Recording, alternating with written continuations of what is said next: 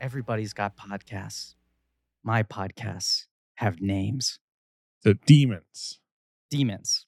We're a couple demons. Uh, that's the opening line of the film, right?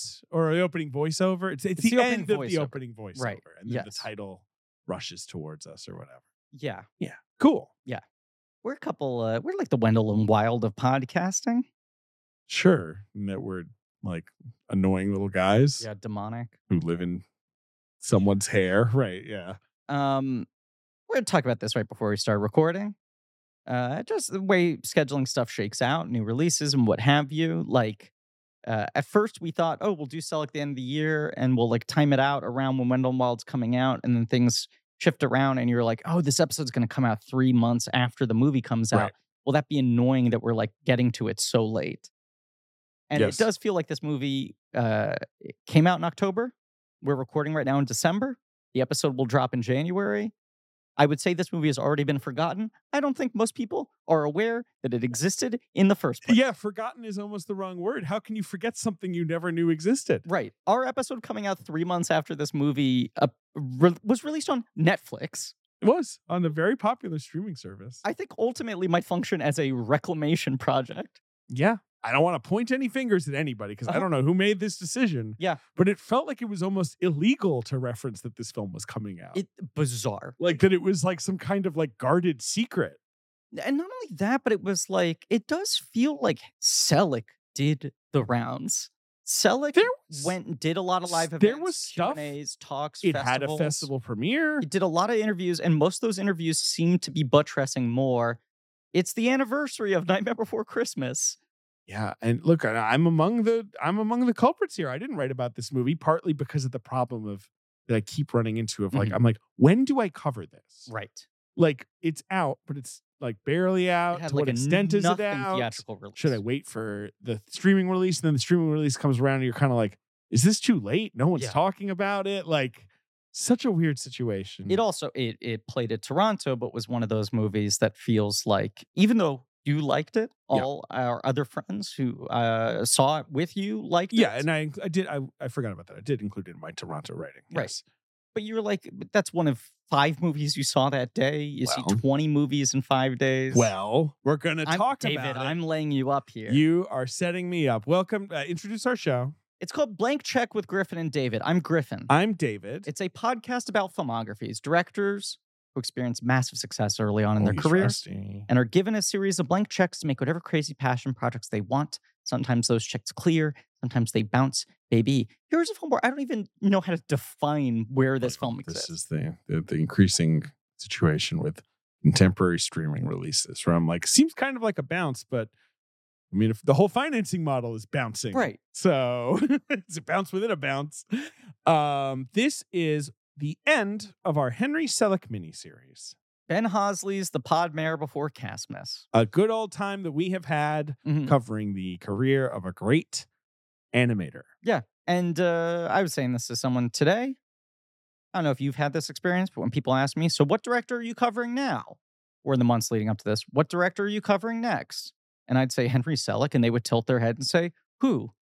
It does really feel like the Burton thing is a shadow. He will never come out from you under. will never come out from under it. But yes, I would do like Selick, and they'd be like blank face, and I'd be like, uh, he has a new movie coming out, blank face, and I'd be like, he's the guy who did Nightmare Before Christmas, and they're like Tim Burton, Selick, Henry Selick. I Henry got Selick." that so many times. And then I would do the, you know, he did James and the Giant Peach and Coraline, and they'd be like, oh, those were all the same guy. That's the exact Right. conversation. Yeah. So I do feel like we did a little good by making people think about these five movies. I don't bring up Monkey Bone at all in this conversation. Usually. Well, But then maybe when- I build to that eventually. and when I'm I like, bring he up also Monkey did this other Bone, thing, They're right? like, how do I not know about that movie Uh, existed? yeah, it's another one that it was sort of a federal law. and you're like, that and it you- lost a hundred million dollars, and it stars the actor that we're all revisiting the career of right now.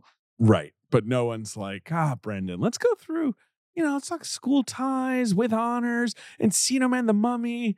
It No tr- one's like, Monkey Bone, you remember that one? It truly feels like the one that is being skipped. I feel like Furry Vengeance comes up in conversation more than Monkey Bone as part of the the Brennan Sans or whatever the fuck we're calling it.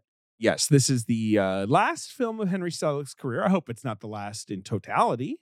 No, it's and his most recent effort. Here's the thing. Like, even if this movie has, you cannot call it a success in terms of the public perception, right? Mm. Sure. Uh-huh. It's not winning critics awards. It Not barely really. got reviewed and it doesn't feel like most people know it exists. I do think it still basically operates as a comeback for Selleck just in that like he finished a fucking movie and it was released. I think it might make it easier for him to get the next thing made. And it was also not like a monkey bone thing where it was slammed. no, Maybe the reviews were a little tepid, or maybe the reception was just in general a little quiet. I think the reviews were largely good. It just feels like people didn't cover it that much. Yeah, yeah, yeah. I, I feel like the reaction was generally like good. You know, Happy to I have him have some back. notes, but Right. right. Well, our reaction is happy to have him back. Uh, Yeah, I like this movie a lot. Yes. Um, I I I rank it probably the well. We'll we'll do our rank. yeah, we can do all that later. Yeah. But David, most importantly, as I said before, you saw this movie at the Toronto International Film Festival. I did. TIFF. Uh, where it premiered Yes. on September 11th. Ooh. Oh no. Uh, I did not see it at the premiere screening. I saw it at a press screening that I think was maybe a day or two later. Now you have been building up to me the story, It's one of those accidental build-up situations. the Airbnb story. So here's how it went. I think on one episode I said, "Oh, I should tell that Airbnb my Airbnb story." yes. Forgot. Genuinely forgot. I think it was the Woman King episode, the first episode we recorded right after. after, Tiff. you get back. Yes. And then people were like, "What's the Airbnb story?" And I was like, "Oh, right, right, right. Don't let me forget." And then on another episode I may have said it again. You said, well, it happened before I went to see Wendell and Wild, so It maybe did. I save it for that. Eventually I was like, "You know what? I'll save it." Yeah. Now, I've been saving what is a small story, Uh-huh. but now it has become a bit of a ball of wax. Yes. uh, that I have to contend with. It relate does relate to my s- viewing of this movie though, uh, and my experience at TIFF this year. Now you say it's a small story, but it does sound like the story is big enough that you cannot tell it alone. Well, I've decided I'm going to call Shirley Lee, the great Shirley Lee, friend of the show, past Shirley and Lee, future guest. uh, past and future guest, uh, because she was with me for most of this. Okay. Uh, and uh, she's my friend, and I love her. Mm. One of the great people. She is one of the great people, and so let's call her. Okay. Let's see if this works. We're going to call Great. her on air. New technology Yeah. calling on air. Exactly. This is Yes. also just fun for us. This is fun to see if we can It pull can this become a call out show, Oh yeah. not a call in show. Call out. you cannot call in. No. We can call you. I guess we could do a call in show. Hello. Oh my goodness. Who's Oh, this? Shirley. Can you hear me? Hello. Oh boy, she can't hear me. Wait, hello? Oh, Wait, she's can you hear us laughing. now. I can hear you now. Okay. Okay. there you go. Remember that guy, the "Can you hear me now" guy? Yeah. Can you hear us all? I can hear you all. Wow, Ben, good You're job. going loud and clear. That's Great. beautiful. Incredible. Hi, Shirley. It's David, your friend and co- colleague. Hey. Shirley, you're in Los Angeles right now. That's true. Uh, what's the weather like? Um, it's brisk. It's chilly for LA. It's like in the 50s. Is it sunny? Uh, yeah, it's quite sunny. All right, sunny Los Angeles. Mm. Great. There we go. That's what I wanted to say. You're in sunny Los Angeles right now, and we are in uh, dank, windowless Brooklyn. It's actually kind of like LA weather here today. It's unseasonably warm. It is It's actually weirdly warm. 52 degrees. Um, I thought I would call you because we are recording our Wendell and Wild episode, and we are going to tell the Airbnb story. And I don't think you know this, but it's become a bit of a thing on our podcast that I wanted to talk about the thing that happened at our Toronto Airbnb this year, and I kept forgetting. And now it's been two months longer, three months, four months. Mm-hmm. Mhm. When was Toronto? September. Three months. And Remember, I- it was my birthday. it was your birthday. You turned. We went to Mamafuku. Remember that? Congratulations. Don't tell everybody. I shouldn't. Is that a secret? Oh, your age. I'm sorry. We can cut that out. All right, I'll bleep it. Don't worry. uh, but we, we did go to Mamafuku. We went in between Bros and the Woman King. Mm. Yes. Remember, they were like, "We don't have a table for you unless you can finish in 45 minutes." And I was like, "Woman, we have to finish in 45 minutes. We have Bros to see." They were like, "Can you eat fast?" And we were like, "Challenge accepted." And also, Yeah. you don't have to accept, like accept anything. We we only have this much time. Right. Yes. Wait, I'm I just quickly, quick aside. I'm sorry. I'm confused. You saw bros, yes, we did. We But I- did. we but did. I thought straight men were the problem. Uh, we are the problem. Sh- Okay. Shirley and I were both the problem at Bros. we resolved after seeing it to never tell anyone to see it. Don't don't lump him with the problem, David. This is what No, you're right. It's just it was straight my men. Sorry. birthday. It Yeah, was your. It was her birthday. birthday. Uh, it's not your fault. Okay, so Shirley, you and I went to Toronto's International Film T- Festival together. Mm-hmm. Mhm. Uh, we shared an Airbnb uh, in Toronto's beautiful downtown district, Oh boy, here we go. right? Uh-huh. Uh, we were there for work, right? Yes, this is all true. I- I'm just laughing because I don't know how much you've built this story up over the past. I really have built it up way too much considering what it is about to be. Listeners are now doing the that's Chappie meme, but with that's the Airbnb at you finally mentioning the Airbnb. They're doing Leo, yeah. Leo on the couch. Pointing. Okay. Uh and uh Shirley, on the evening of September 11th, How did you remember that? 2022. Yeah, a day that will live in infamy. If you remember, we both got home incredibly late. We go both both got back to the Airbnb like at like midnight. Uh, You yes. had seen The Good Nurse, Mm. I believe, Mhm. right? And they had done a thing where they were like, uh, the cast has to leave before the screening, so we'll do the Q and A in advance of the movie. Always makes sense. yes, yes, it was. It was. I, w- I was maybe sort of losing my mind. I liked the film fine, right? Sure, I it's a fine ended up film. writing about it. Just like they, they were like, let's shuffle the cast onto the stage and do the Q and A now before anybody has seen the movie. right without revealing anything about the movie Yes, and it was a very vague, just a- annoying waste of time. so you're a little strung out you're a little tired i had seen i believe the last film i saw that day was sex drama sanctuary with margaret qualley coming to theaters in 2023 I didn't know that existed. yeah it's all right Okay. um anyway we're both tired and the next day i have to see three movies and then i'm gonna drive out of toronto hmm to new york Where you live, your home. where I live because I foolishly drive to and from the Toronto International Film Festival, which is long and tiring, but I enjoy it and I hate flying. Yeah. Let's, and also, this year I'd forgotten, I don't know where my passport is right now. So the Right. only way I can cross the into the Canadian border is by land because I have an enhanced driver's ID. okay. This is all true. Yep. So, Shirley, you know I'm stressed out about this. Yes. And Wendell and Wild is sc- screening at 9 a.m. I'm just remembering you were telling us this story about your passport. Yeah. th- Before we recorded. Yeah. Then said, "Oh, you know what? That reminds me. I shouldn't tell you the rest of this. I have a I'll good do story. the I'll save it on Airbnb mic." story on my. And then I've been waiting. so I've set that up for you twice now. yes. Okay. And so I'm just, I'm just setting up that we're both a little tired and stressed out. Uh huh. How's the house? You know, Shirley, what's your review of it? Of the Airbnb? The Airbnb itself. Yeah, the apartment that we were in. Uh, let's see. What are the what are the parameters again? I mean, like I I would put a four point nine. I'd say the the Wow. Wow. Yeah. comfort, the cleanliness, the communication, all the C's. It seems it seemed great. There was a All the balcony. C's. It was like Toronto, especially downtown Toronto, is littered with these gigantic t- tower blocks of like recently built condo buildings. And they're all freaking Airbnbs. It's like a problem, I think, Yeah. like that the city has. Like they're all just kind of empty, yeah. which is a thing we encountered, Shirley. Would you agree at this place that we were staying that was very convenient to the Toronto Film Festival? Yeah, that down, downtown Toronto is a Potemkin village. Yes, I I agree. Right. I mean, it- but it was, but as Shirley says, the Airbnb itself, totally nice. I have Everything you need, you know, uh, all the amenities, lovely. Did it have like a sign that said home? They We always did have a weird sign yeah. that said like home on the wall. I, I'm taking it down a notch to four point eight. There was no coffee. I had to rush out every morning. okay. that's true. Fair and enough. you, you got to have your coffee. I do. Shirley, would you also say my evaluation of our relationship the second we entered this Airbnb together was that we turned into teenage siblings and were constantly punching each other and s- and so on and being like you're stupid, you're stupid. Like we just immediately devolved into that. Or you would be like uh, do you need the bathroom? I'm going to go to the bathroom. And I'd be like, no. And you'd be like, okay. Like, we would just do that at each other. Yeah, yeah, yeah. It'd be like I'm leaving for a screening. Is that fine with you? Right. anyway, we're home. It's about 12.30 at night. Okay. And suddenly, Witching as we're hour. chatting and winding down, Mm-hmm. a loud noise happens in the apartment. An alarm noise, like a "Err," just like that. Just Okay. one tone. One. Just one. Not an, uh, you know, just one. Okay.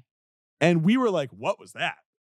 And it came out of like an intercom that was like built into the wall. Like not like your classic sort of smoke alarm that you can unplug. Right. because this is like a modern building of modern convenience. Mm. Okay. This was like a 1984. Okay. Right. Okay. Shirley, I think we both were just kind of like weird and like, Yeah. okay, time for bed and like went to sleep, right? Would you agree? We we turned we we we sort of turned in. I would agree. The, the the the sibling comparison is apt here because it was kind of like we don't have to take care of this. Mom and dad will. sure, we were just sort of like, okay. And then uh, it was either I think it was every half an hour that would happen again. Okay. Just like that. Uh huh. without warning or explanation, Shirley, who I salute, somehow fell asleep. Right, Shirley? You actually managed to just ignore this. Yeah.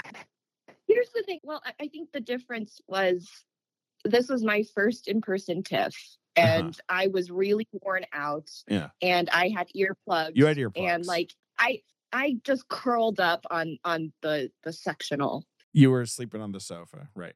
I and Griffin, maybe you can understand this, Mm-hmm. grew to both fear. I knew it was going to happen every half hour because the pattern emerged. Yes. So I couldn't get to sleep, partly because it would wake me up, and partly because I was like, it's just going to happen again. How loud? Loud, very Like- loud. Like, bah. louder like very Louder. loud it was it's an alert it was designed to alert you it Yeah. definitely wasn't just someone going like oh hey uh, man you know like it was like "Arr." Yeah. but the weird thing was that it was not sustained Sure. so at 3.30 in the morning Yeah. after just hours of this Yeah. i've gone mad Right. i have gone mad I almost feel and like i'm also stressed out because i have to drive the next day course. so i've got so much and stress you don't want to fall asleep on the road.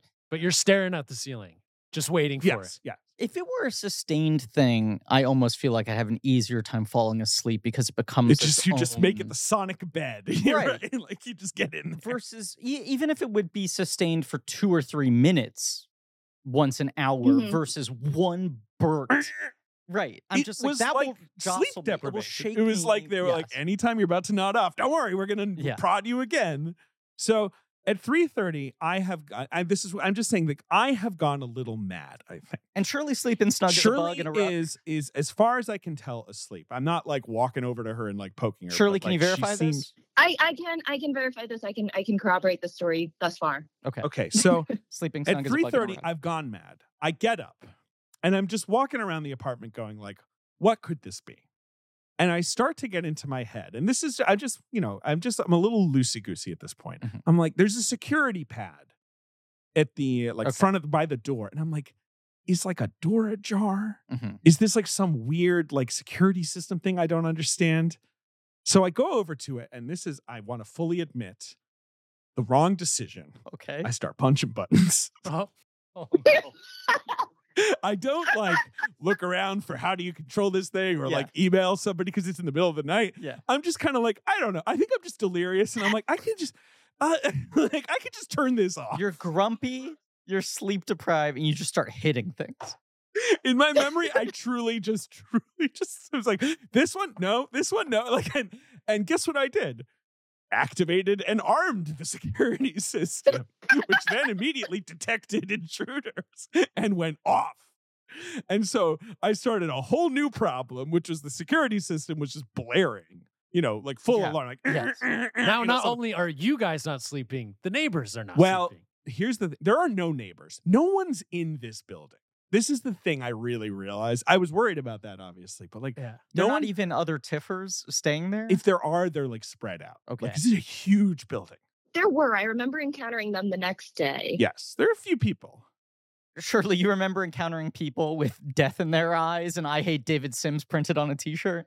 We're not even the story's not done. I remember just the I Hate Davidson's fan club, whatever you call hate club. They were there uh, bef- you know, they they they were there just for the whole week. They just don't like Blank Shack. Like, yeah, exactly. They were they were prepped. Yeah, they think we're cuffs. So no, but also I think I'm realizing as the security system is going off is that's not coming out of the intercom that was making the other noise. This is coming out of the security system. So Uh-huh. I so at this point I'm like, oh my god, Shirley is now awake. I mean, right? This is this wakes you up, right, Shirley? Can you cannot- corroborate this? I, I yes, I, I can verify that w- I I fully woke up. Well, not fully. That's not the right word. I woke up to a symphony of noise. If I pressed a button. It would stop it for a second, so I just kept being like beep, beep, beep, beep, beep, beep, like you know, like just just stop it. You were DJing almost. Mm.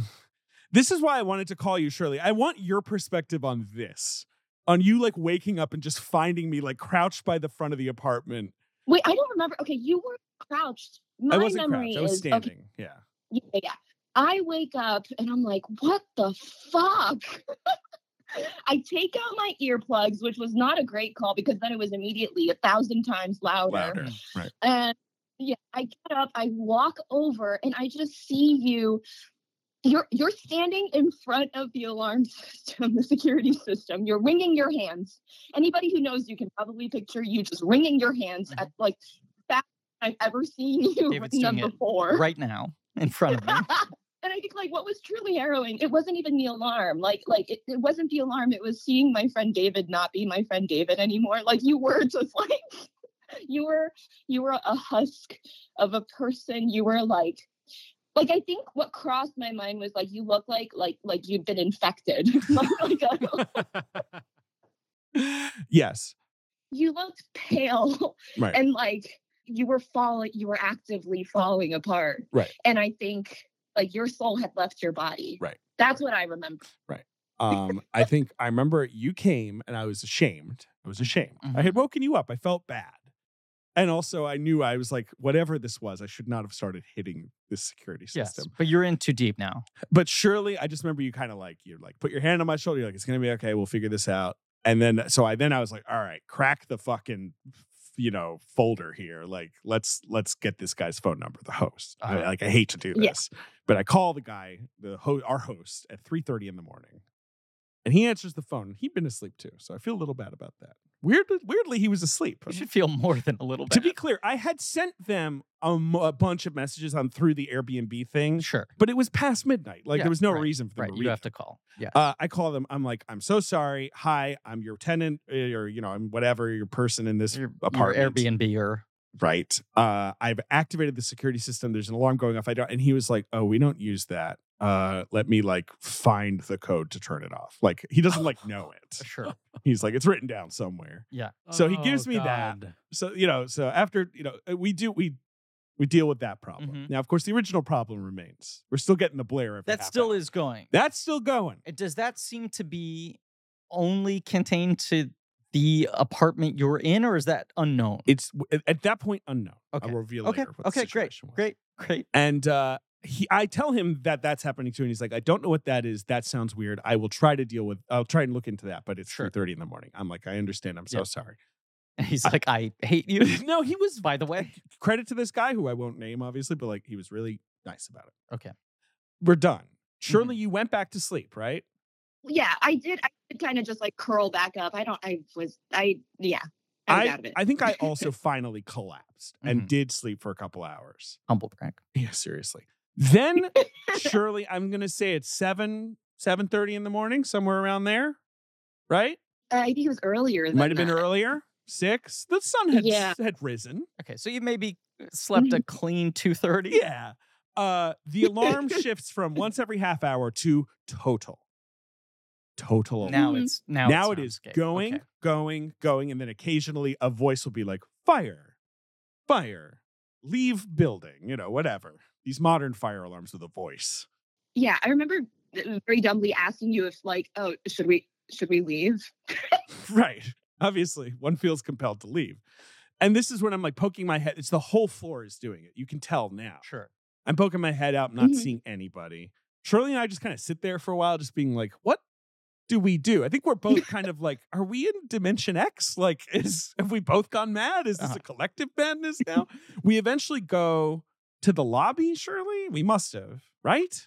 We, yeah, well, okay. I think, hang on, I'm, I'm trying to think of the sequence of events.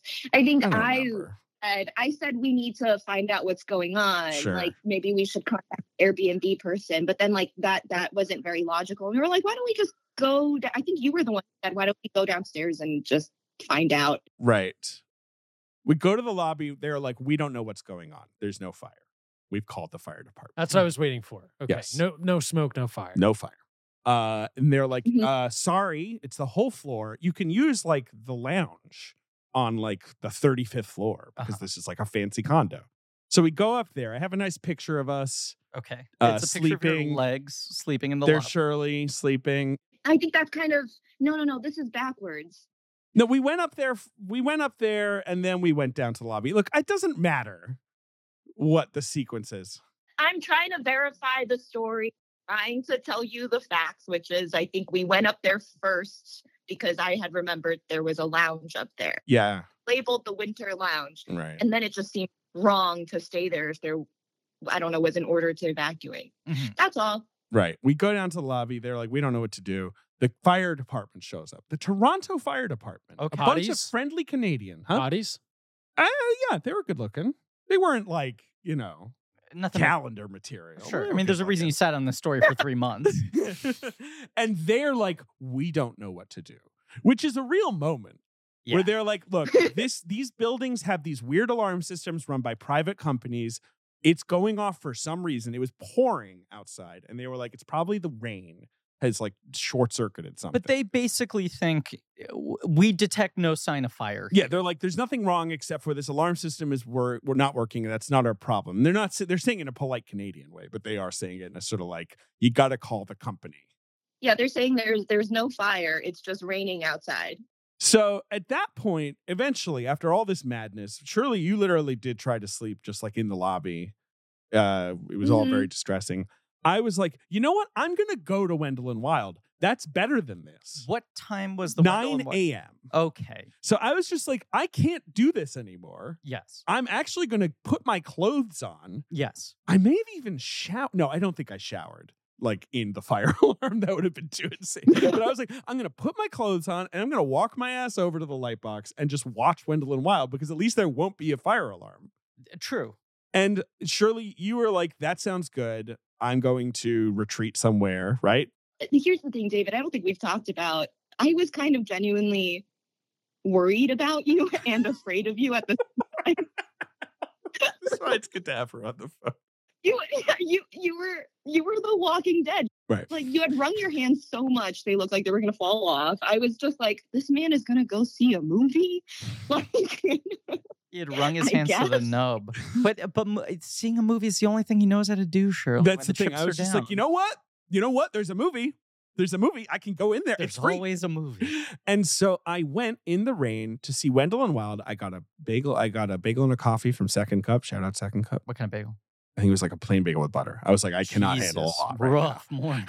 And I'm s- and I go to the light box and I sit down at Wendell and Wild and I'm like, look, I'm sure I'm gonna have to end up seeing this again because like Jesus, like I'm in no fit state.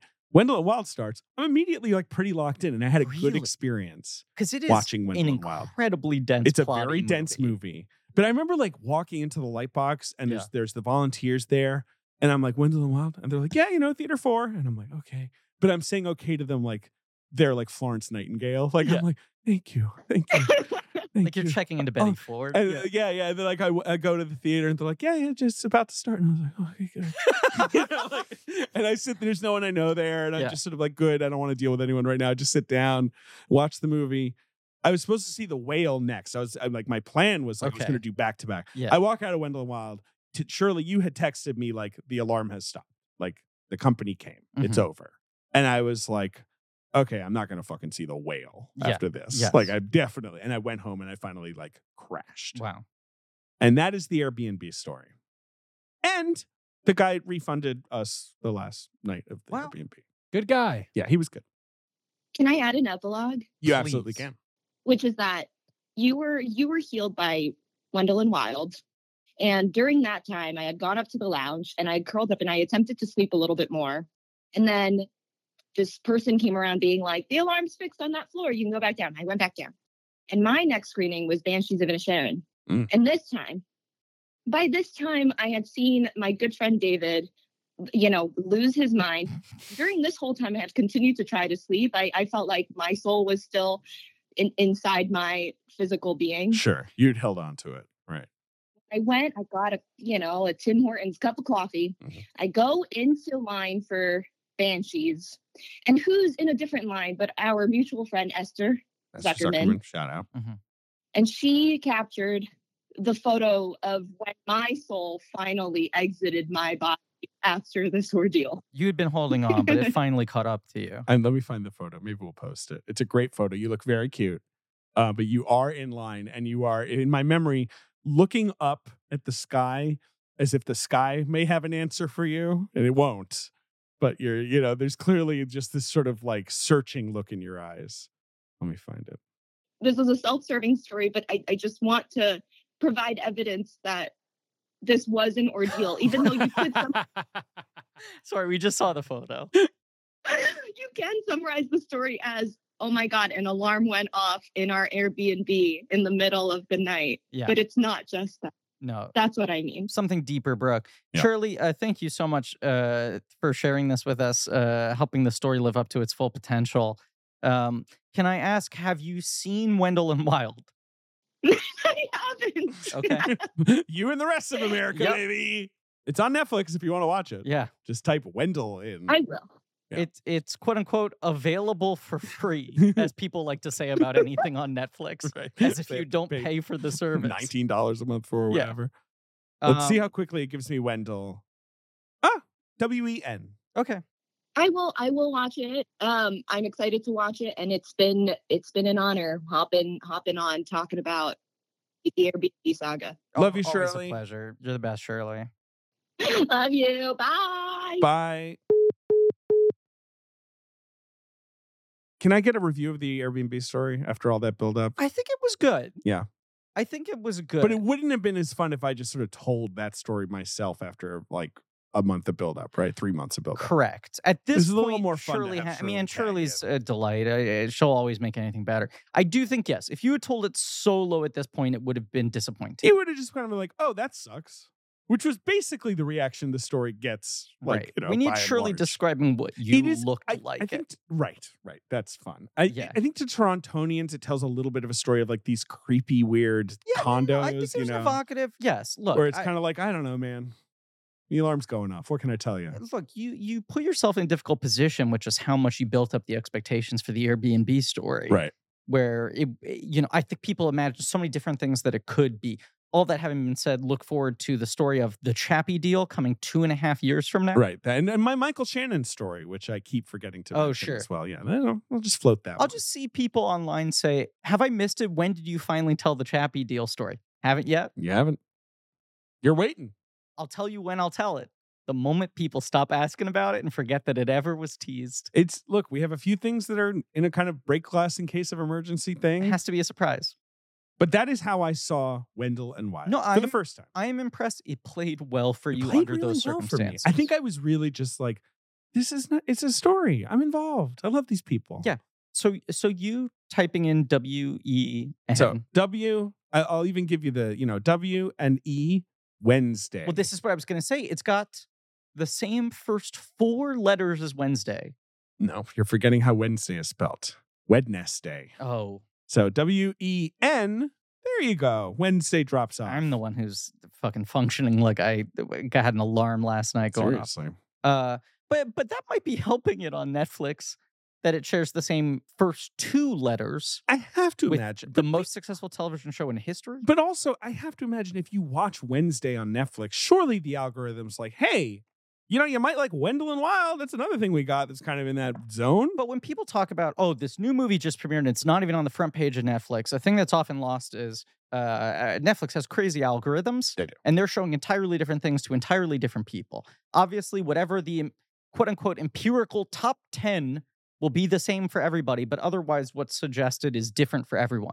What truly astounded me is our good friend JD Amato saying, it has not been presented to me once on Netflix. If Netflix, with all the data it has on JD I know. over a decade, has not once thought maybe we should put this in front of this guy, who are they recommending this movie to? They've never presented it to me. That's a stunning indictment. I agree. right. Yeah, and yeah. I'm like, if Wednesday's a hit, they should be fucking pushing this as a viewers also liked or um, recommended more films like this. well, all I can say is, as you put it, it's available for free Yes. to any Netflix subscriber. Uh, and uh, that is of of an audience of 450 million people or whatever the hell it is. Yeah. How many?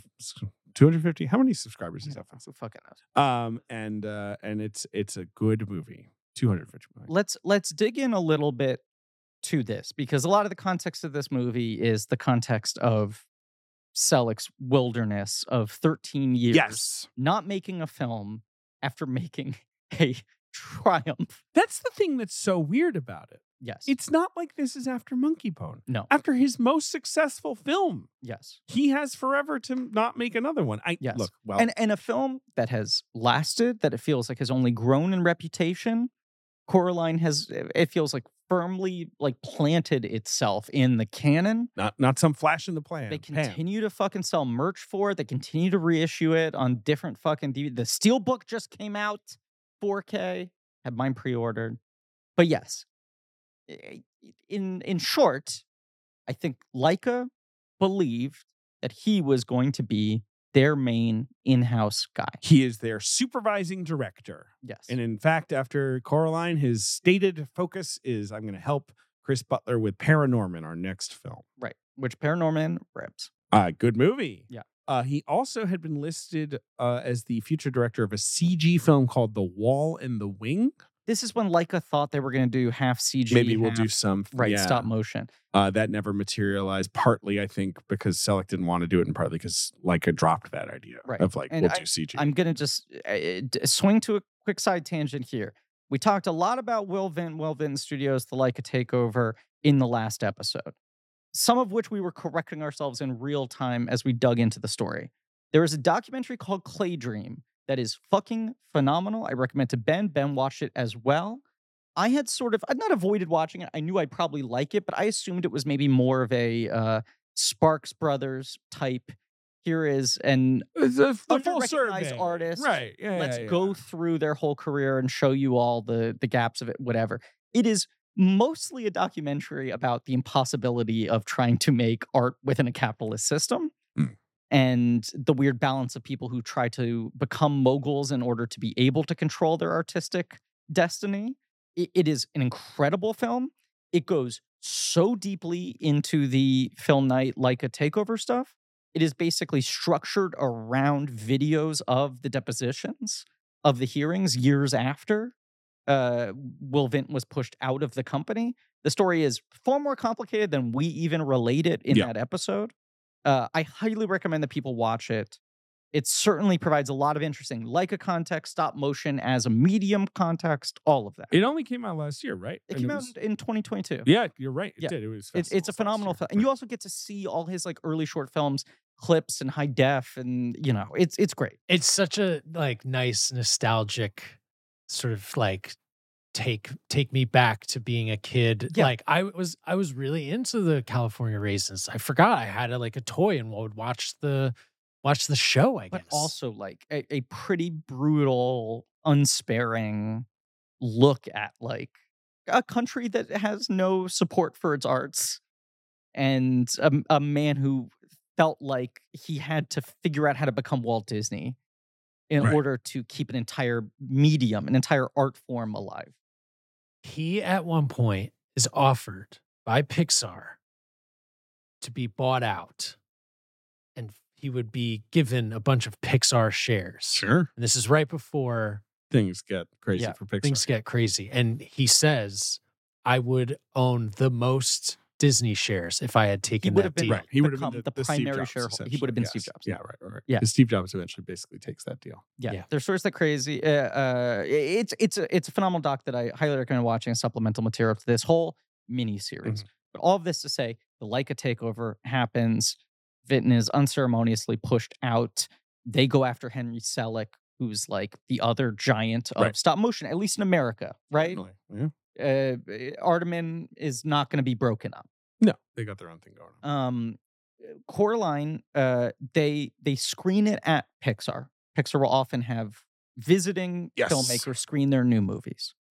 And Lasseter and the Pixar team flip for Coraline and they're like, you should be working for us. And then, especially when Coraline comes out and is a big hit, they very quickly, with the support of Disney, go to him with the offer of, like, we will let you make your own studio you can now launch the Pixar of stop motion.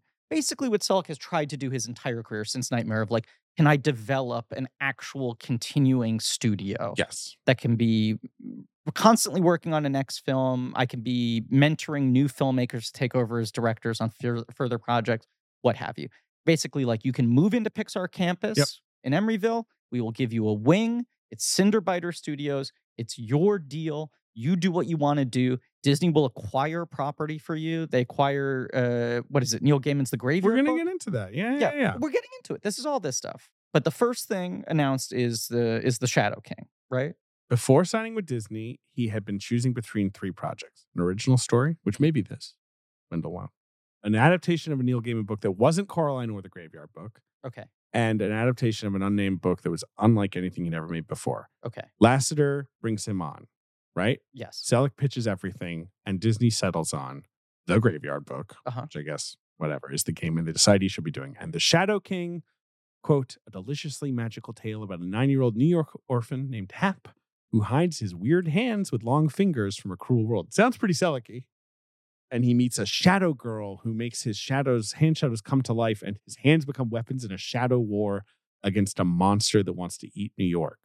Once again, sounds very It Sellecky. sounds very Sellecky uh, in that it also sounds very hard to summarize Yes. and uh, package. But And, uh, yes, a lot of what he wanted to do was it, you know this it, it's like dumbo where like his eh, terrifying gigantic ears end up becoming this artistic gif yes, these giant long fingers he has make him the best shadow puppeteer in the world and a lot of what Selleck wanted to do was combine stop motion and like shadow animation, cutout animation. which sounds cool as fuck. right. And they use some of that in this film, Wendell and Wild. They do. Yes. Um, but it enters pre-production 2011.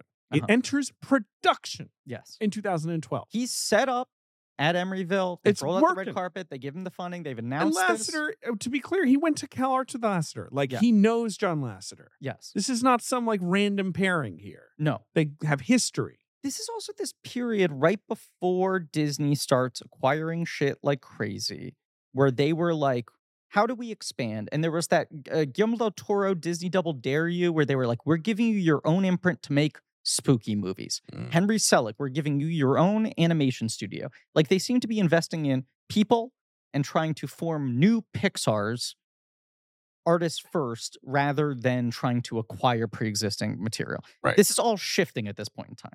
The Marvel deal's happening. this Marvel, year. obviously, it's 2011, 2012. You know, everything's exploding.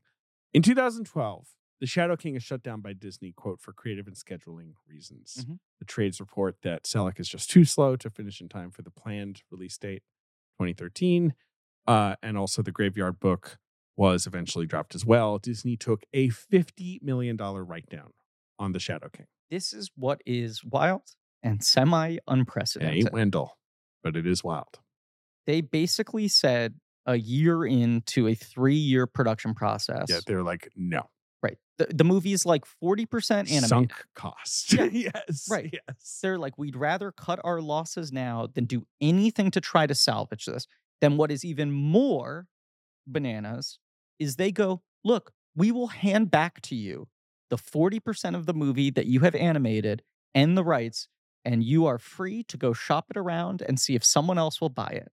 And he pitches it everywhere and everywhere passes. There is 40% of a movie that is a follow up to the man who directed Coraline I know. and Nightmare Before Christmas when he's like on a bit of a No, hot- he's got an yes. I mean, do you think that it's because of the stink of like, well, Jesus, if Pixar have done this, it must there we can't touch this. I do think it was like that the there were- stink of that. Right. Like they must have seen that this is unworkable. yeah, I I think it was truly like uh, quality be damned. Is this thing ever going to get finished? Right. Is he going to be the most impossible to work with and deal with?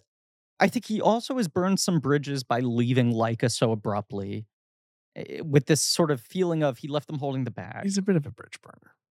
bit of a Here's bridge some burner. quotes from him. Yes. He says, It was the tone, a little dark and creepy for them, and I agreed to do it for a certain budget, maybe a third or a quarter of the cost of a big Pixar film, but plenty of money. And the thing was, John Lasseter couldn't help himself. He's used to weighing in and changing and changing and changing. And we went through so many changes in the film that the budget started to creep up, up, up. Between that and the tone, they just decided to abandon ship. Now, this is Selleck's quote. Yes. I'm sure he is telling his version of the story. I don't know, you know, but he is essentially like it was sort of Lasseter's fault for for He- tinkering. he's throwing it all at Lasseter right now. Now, this is pure conjecture on my part. Here's how I interpret that, right? Pixar is infamous for having this brain trust. yeah, It's got like the eight or 10, like sort of they've been there from the beginning. Doctor, and it. wa- I mean, at At this that time, it time, was yeah. Doctor Bird, Stanton, Lee Unkrich. You know, uh, uh, whoever their their top people are at any given. par- I guess that's before Brenda Chapman is maybe ousted. All the Brave comes out this year. Whatever, right?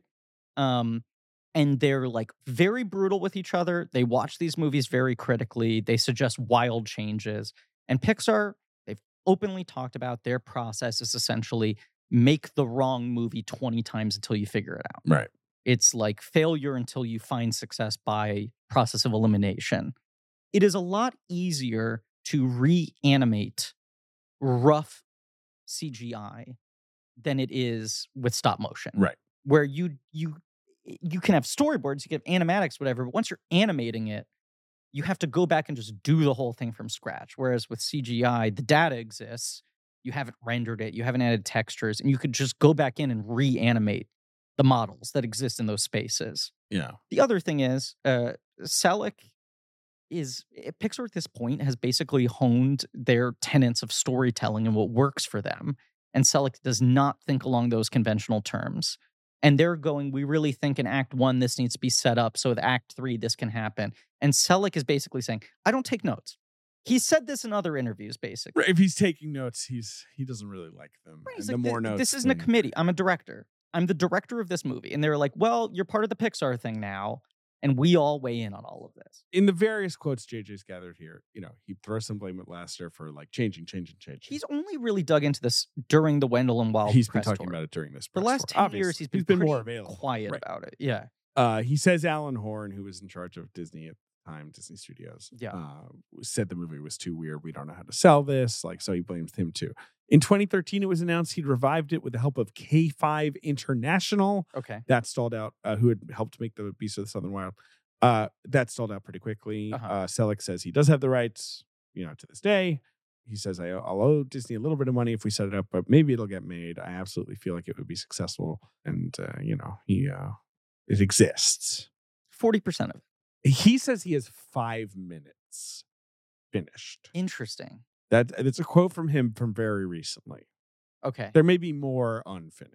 Interesting. I, there's a little bit of footage that's uh, watchable online that's leaked out that looks beautiful. I mean, I have no doubt, but I also have no doubt that the man takes a long time making movies. And as you say, if you're going to give him notes, that's only going to make everything more complicated. Yeah, I think there was a hope if this movie connected with the public that Netflix would be like, fuck it, we're in the Henry Selick business.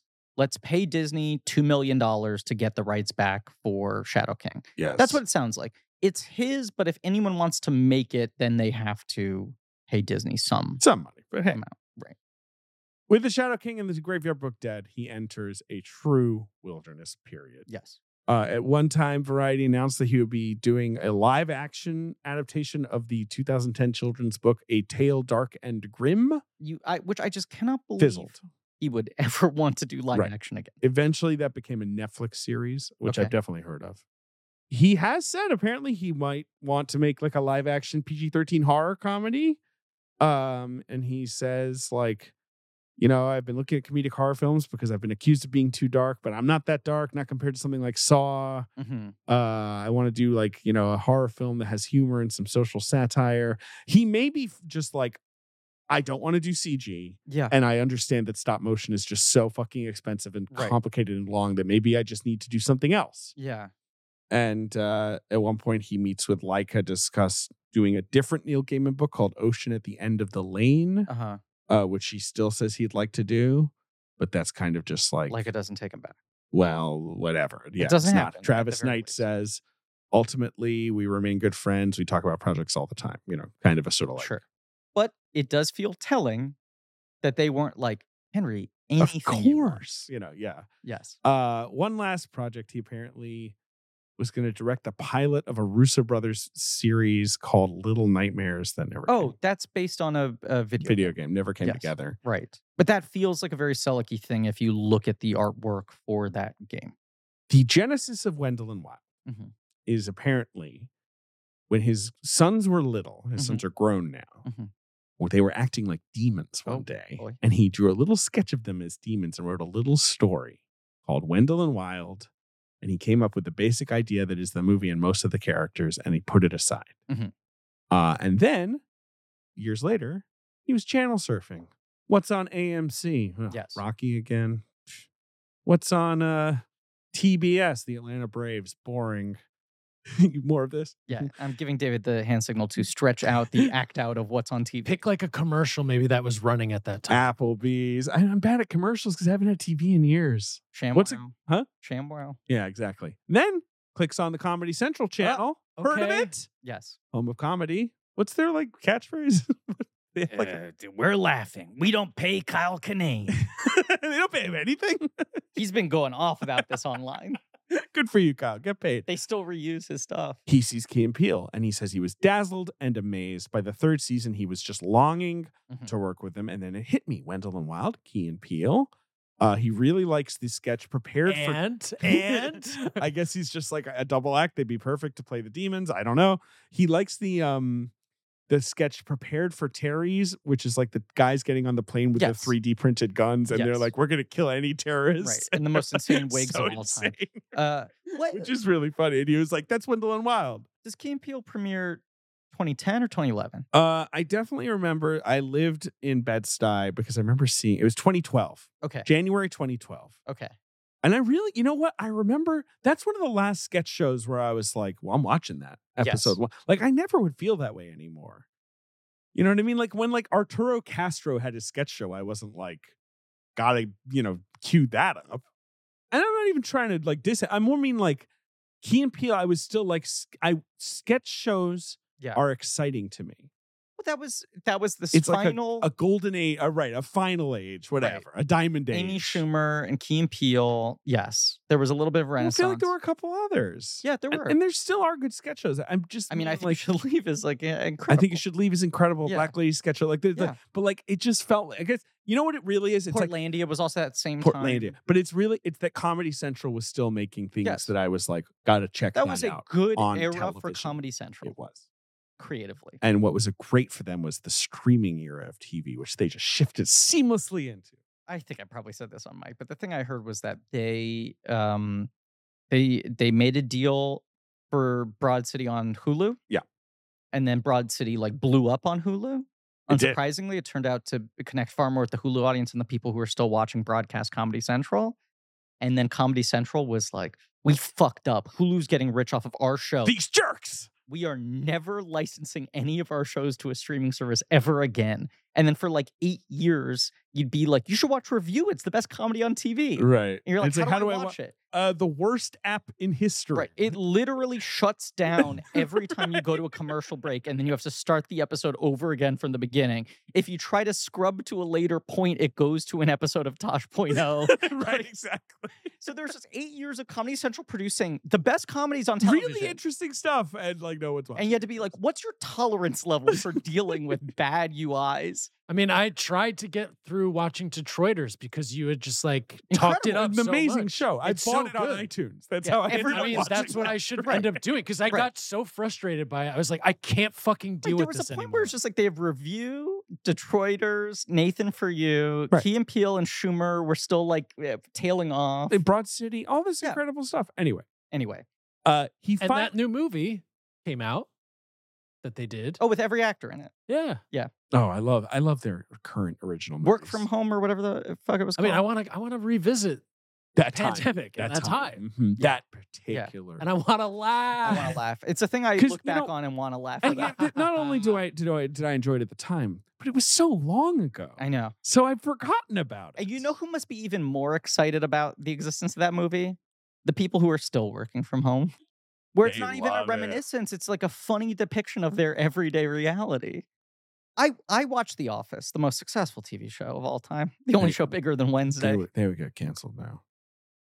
i can't Their even say i asses like the would get office fucking canceled. You want? You don't even. no it's like it wild that because much. you watch the office and i go i cannot believe the people writing the show thought that michael scott was woke and correct at every moment they would get canceled if they made this now the whole point of this show is that they think everything he's doing is smart It's Always Sunny in Philadelphia airs new episodes every season. Anytime anyone's always like, oh my God, these guys would get. I mean, It's Always Sunny is on right now. It's a huge hit to this day. Mindy Kaling did a multi-episode arc two seasons ago. On it? Yes, Good for her. I think what that was probably one of those things. Oh, where she was absolute- just I'm not being blaming quoted her. out of I'm just saying context. every fucking episode of The Office is Michael Scott or Dwight says something you should not say, and then another character looks at the camera and says, he shouldn't say that. Anyway, what was your point about The Office? Oh, just that they would get canceled today?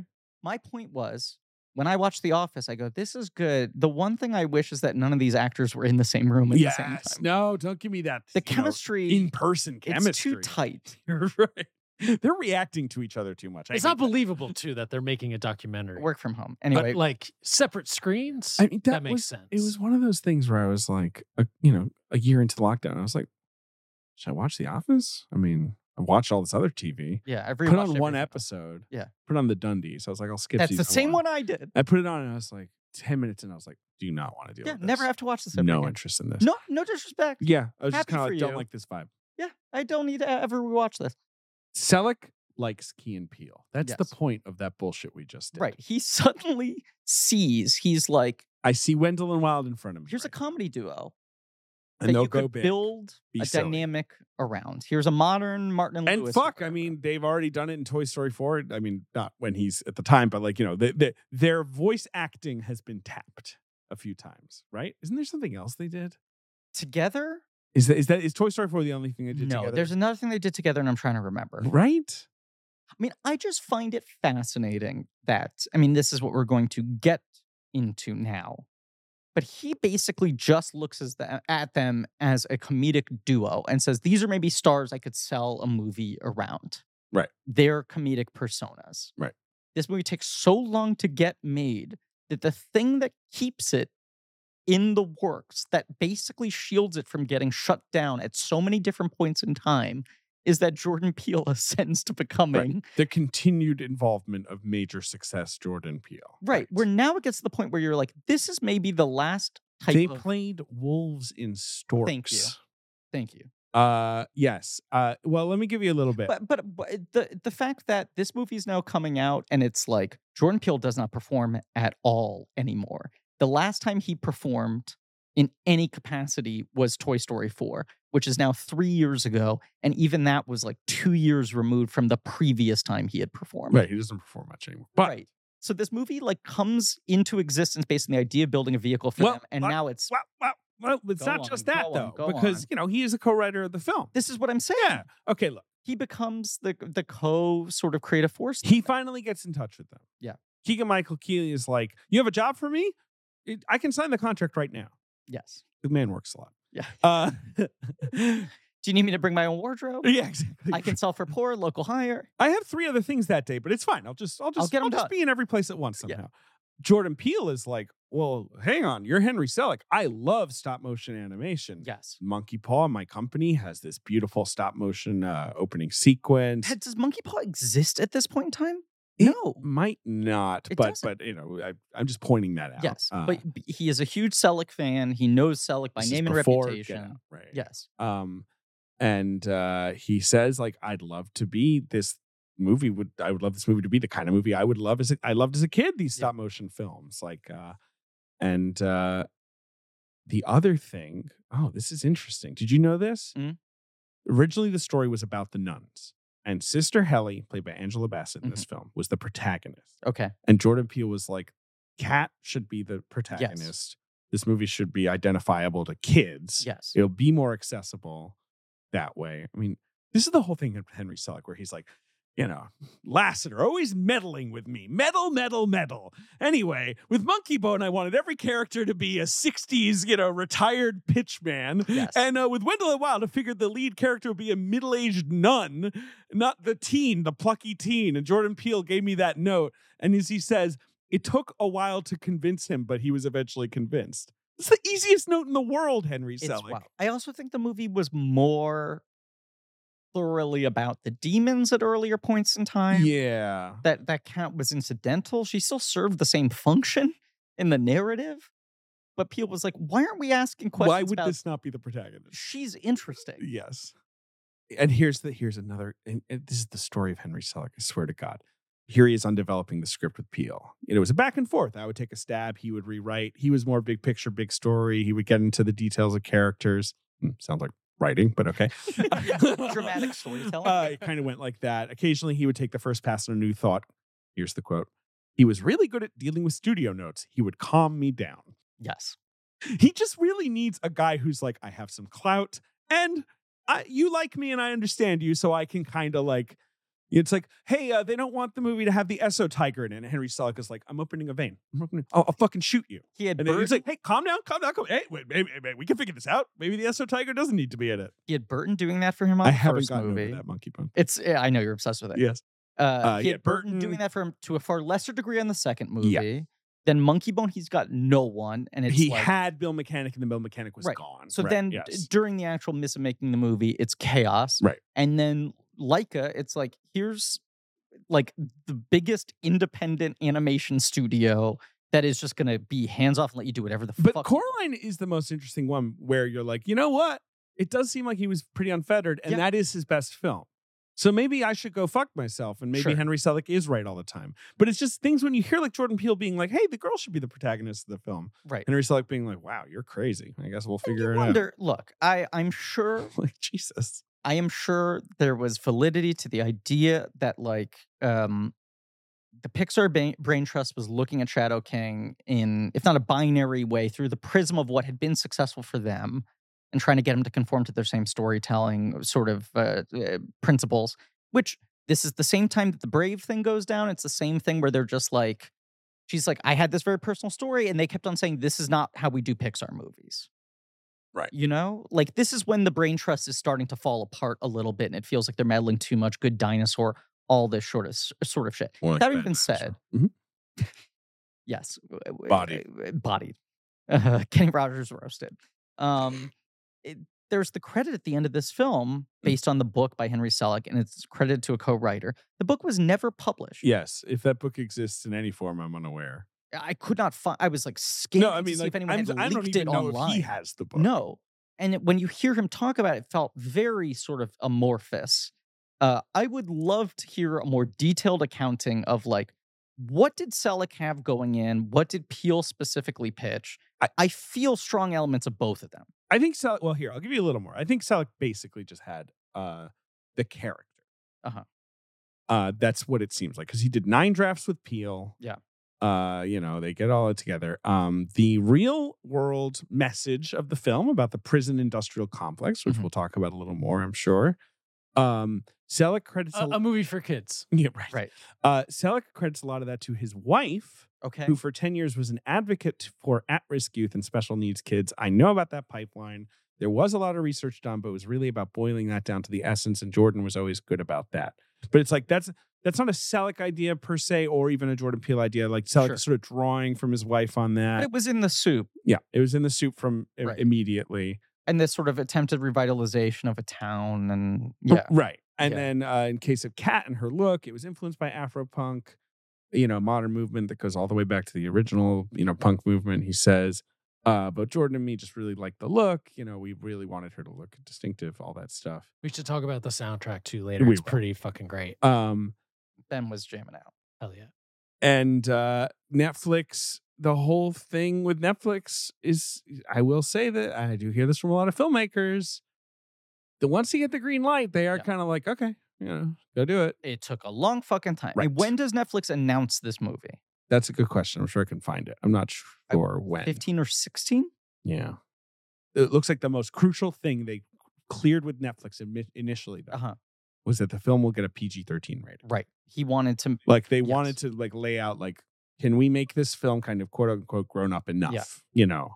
Uh and Netflix was okay with that. This is an odd case of a movie that feels like it's PG 13 just in sort of like thematic and intellectual intensity. right. There's not really anything objectionable that happens in this movie. Mhm. It's more of an attitude thing.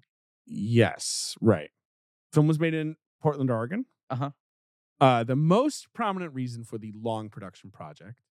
I'm reading here that there was some kind of like pandemic due to a novel coronavirus. I'm aware of this, but I still think there was They had to a, shut a- down for a eight months. longer than usual development time on this movie from like the floating of Selleck and Peel are working on something to Starkey and Peel to Netflix has acquired it to animation is actually starting was like four or five years versus what's maybe usually a year, a Right. year and a half. Yeah, I mean, It took a while. Apparently, the wildfires messed with them. Apparently, It felt a little Shadow Kingy where you're like, are we just going to hear at some point that this thing just got shut down quietly? right. And then they finally start animation. The pandemic starts.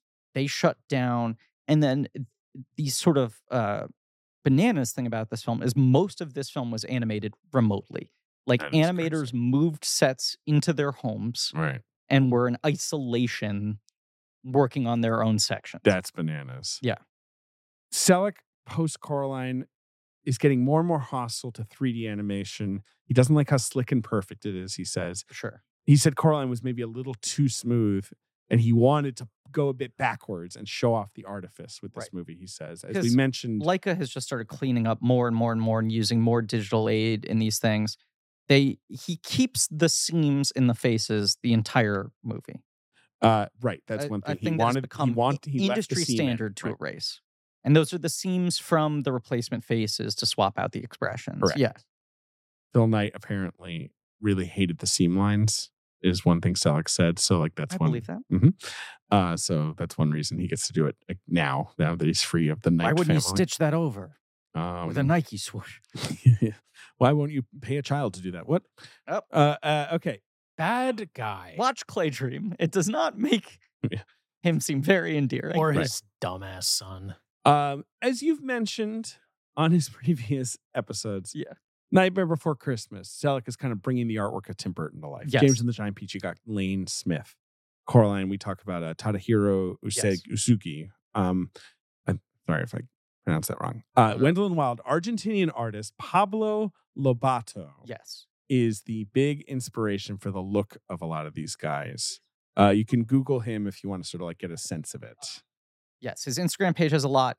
His work is most known through The New Yorker. I think it is the New Yorker, right? He It's does a some lot major- of illustrations yeah. for their profiles or their reviews. Sure. So, like, he does a lot of these uh, caricatures, uh, but he's got a very unique style that's sort of a Picasso, very shape based, almost cutout style that is inherently very two dimensional Right. very flat. And it's like Selleck almost perversely picks a design uh, language that he loves that should not be uh, it should not be possible to adapt into three dimensions and goes to his modeling teams and goes like here are pablo's flat drawings figure out how to build this Yes, which he does say was quite challenging to Yes. do. Um, but the initial thing they do is they take these caricatures of Key and Peele themselves right and they turn them into puppets yes and they convince Key and Peele, like, isn't this good? Because Key and Peele were apparently like, we don't know if we want to like, you know, be represented in the film basically as ourselves. especially at this point in time you're like that's the selling point no one knows it's the selling point of from the twisted mind of jordan peele or Right. whatever it's key and peele is a comedy duo you also have to remember at this point in time everyone assumes key and peele are just going to become like a comedy movie team powerhouse like there was this expectation of like keanu great they'll make their first movie it probably will work and then there'll be a new key and peele movie every two or three years they felt more suited to making that kind of leap than anyone in a while. Right. It is funny that like Keanu ends up being kind of here, neither here nor there, and Peel immediately just pivots to like, you know what, I'm gonna make the movies I've always wanted to make. Right. And like gives up on performing, and now Key and Peele's a comedy duo only exists in animation because animation takes so long. It's like Right, the it's vestiges of left things over. they put into work. Yeah, I don't know seven what years later. the status of their relationship is. They seem to still be. They on did good press for this terms. movie together. It- like, Eh, but it- it is interesting. Yeah, I just always wonder with that kind of a thing. where it's course. like, hey, one of you became one of the most celebrated artists alive, and Right. the other one of you is Keegan Michael Key, who's like the doing hardest fine. working man in show business. Like, but like, doesn't what is have that the same. like? Yeah, no, it's odd. It's odd. I Mm. just, I, it just felt, especially because the show was so cinematic. yeah. Well, that was always what was so magical about it, Right. or like at least plausible about them making movies. Right. That y- I, I just, I think it felt like, well, obviously these guys will make a bunch of films. Their natural chemistry when they do the wraparounds, the bumpers, are so good. Yeah. I would watch these two guys playing versions of themselves. I'd also watch them playing characters. I could watch them in a genre riff. I could watch them in a low key buddy comedy, whatever it is. And now it's like, here's this movie where Selleck is almost weaponizing. Like, we have to make the characters caricatures of them, almost like it's the incredible Mr. Limpet or something, where you're like, their face needs to be on screen. I th- and I'm sure you'll agree with me. It's so interesting the way it looks two dimensional and three dimensional at the same time. Yes. Like especially with them. Well, they go through different stages, different That's puppets. that's right. when Yeah, they're yeah, on uh, uh, Buffalo um, uh, Beazle, what's his name? yeah. um Belzer. Buffalo Belzer. When they're like on his head, on his belly, they're purposefully making the heads of the puppets as flat as possible. Right, right. And then when they come into the real world, they become more three dimensional. They were kind Lou Romano, who everyone must know from uh you know, didn't he work on? was uh, Linguini he in was Linguini, Ratatouille. right? Yeah, yeah, yeah, that's what I thought. Yeah. But he's also one of the best sort of character designers, Right. uh, art directors in animation. He worked on The Incredibles and all kinds of stuff. Worked on Iron Giant, has worked with Selleck before. Right, particularly because of The Incredibles, which has that similar kind of like 2D, 3D thing. Yes. You know, they were like, you'll be perfect for him. They were inspired by things like wooden masks, African masks, you know, stone Absolutely. carvings. That all makes sense. I think you see a lot of that with uh, with her, Kat's parents. yes, right. Yeah. And, uh, you know, uh, they do use a little CG, uh, just, I guess, to make some of the stop motion like execute a little simpler. I don't know. It's sort of. But Sort of he vague what they kinda used keeps it it to a for. minimum. He's not trying to cover up the imperfections of this medium. He's trying to embrace them. Uh, they find Lyric Ross. She's on This Is Us. Uh-huh. And uh, I don't know. He really wanted someone who was not like too Disney, I think. Sure. Which I, I think successful in that Right. regard. Yeah. And, you know, this movie has an interesting cast. We'll talk about it now. Yeah. Got Key and Peele. But less of a vehicle for them than you would imagine. Right. I thought they were going to be Yes. all over this thing, Absolutely. but they are prominent, obviously. They You have are, but they're Angela sort of- Bassett. They're Beetlejuicy in the movie, in that it's like, well, it's really about Lydia. and they're in an, yes. They're yeah. the most colorful characters. Yeah. and then you have like Angela Bassett is a big name, but then I would say pretty much, and Ving Rhames as as Buffalo Belzer. Yeah. Which I, Er, I love Ving Rhames. fucking wolf whistled in the theater when his name came up at the end. A hundred Credits. percent. But then after that, he- I feel like he's mostly using character actors like Yeah. James Hong, Maxine Peake, David Harewood. James Hung, fascinatingly, the other one who is caricatured off of he himself. kind of looks like James oh, Hong. it absolutely yeah, looks yeah, like yeah. James Hong, and it feels like he's yeah.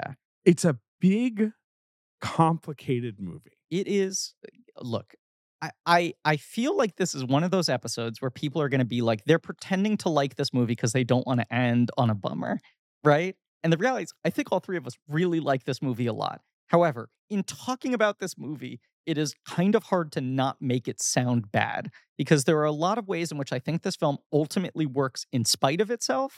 because it does a lot of things that on paper sound catastrophic, just in terms of being so dense and so plot heavy that essentially it has to spend the first two thirds of its running time setting up There are things everything.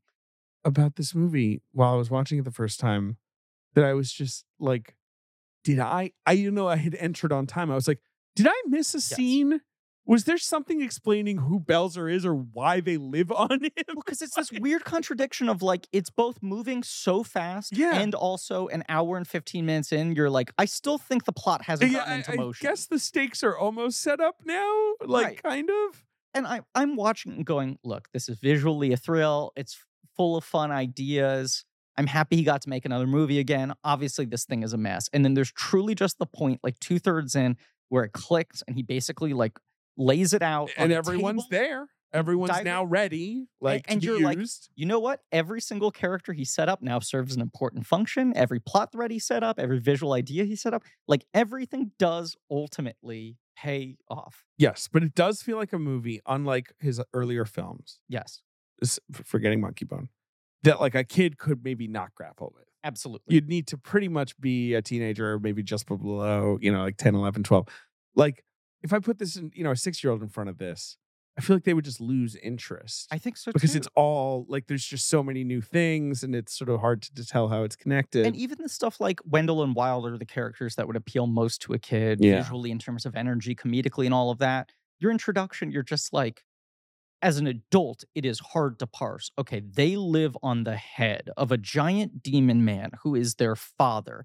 His belly is a theme park for dead souls. yes. Their job is he's insecure about his hair loss.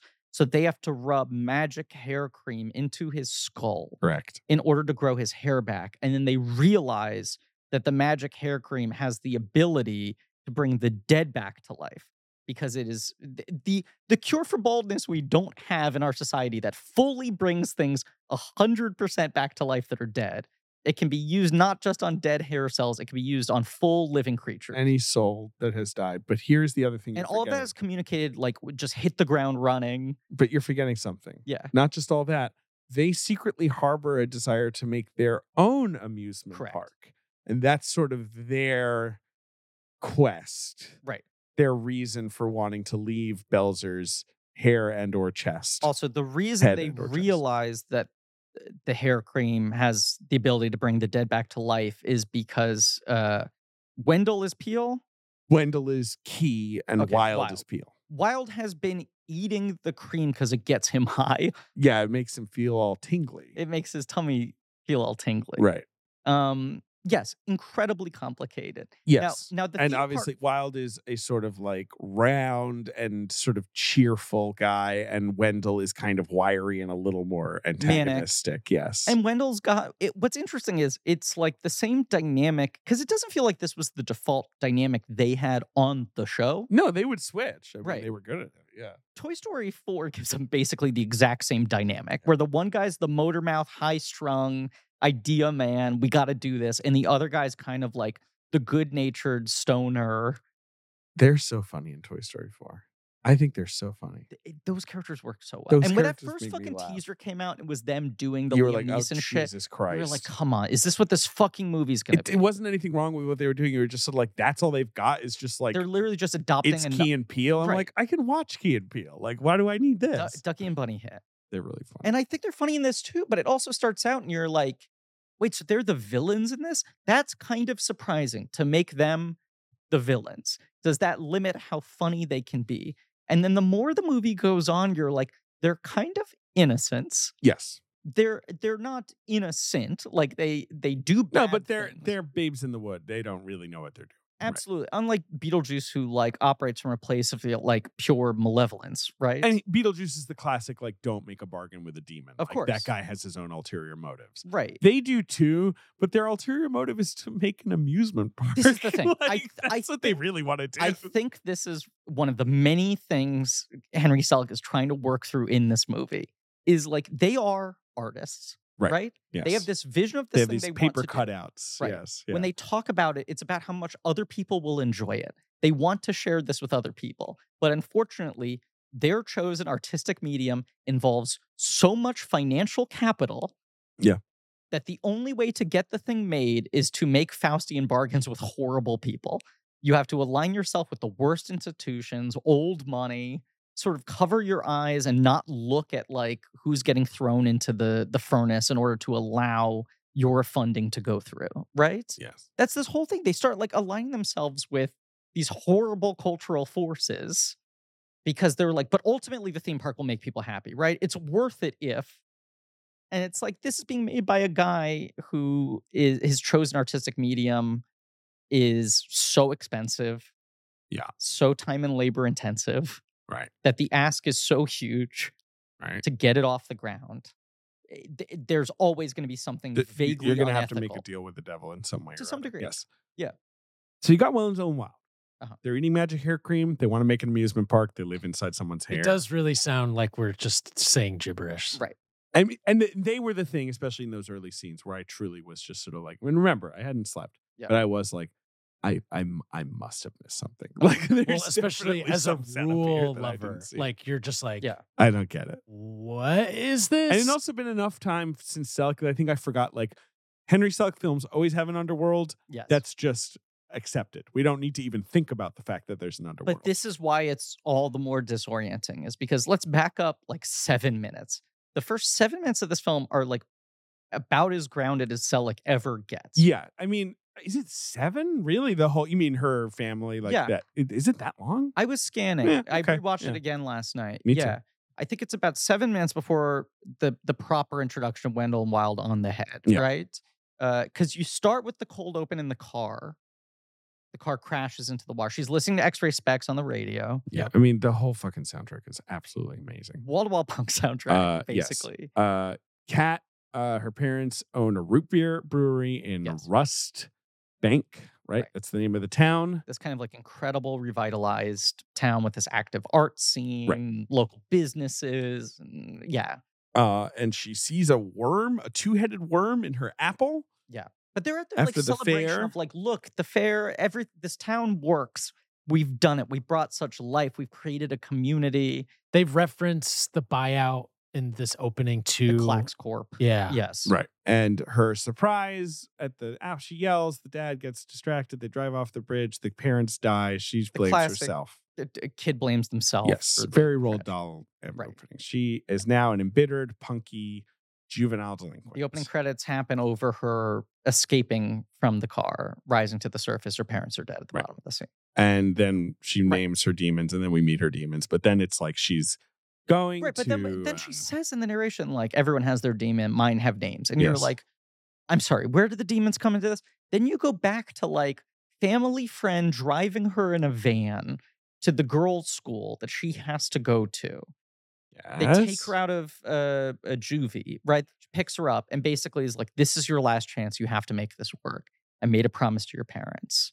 Uh, she shows up at this school. all girls Catholic school, Uh huh. uh, run by an elderly Asian priest Played by played by James Hong. James Hong, who's always walking on a treadmill. Great performance. He's really, Really good. funny in this. Really I funny. love him in this. Yeah. I mean, I think he's just always so funny. Like, arguably the true villain of this movie.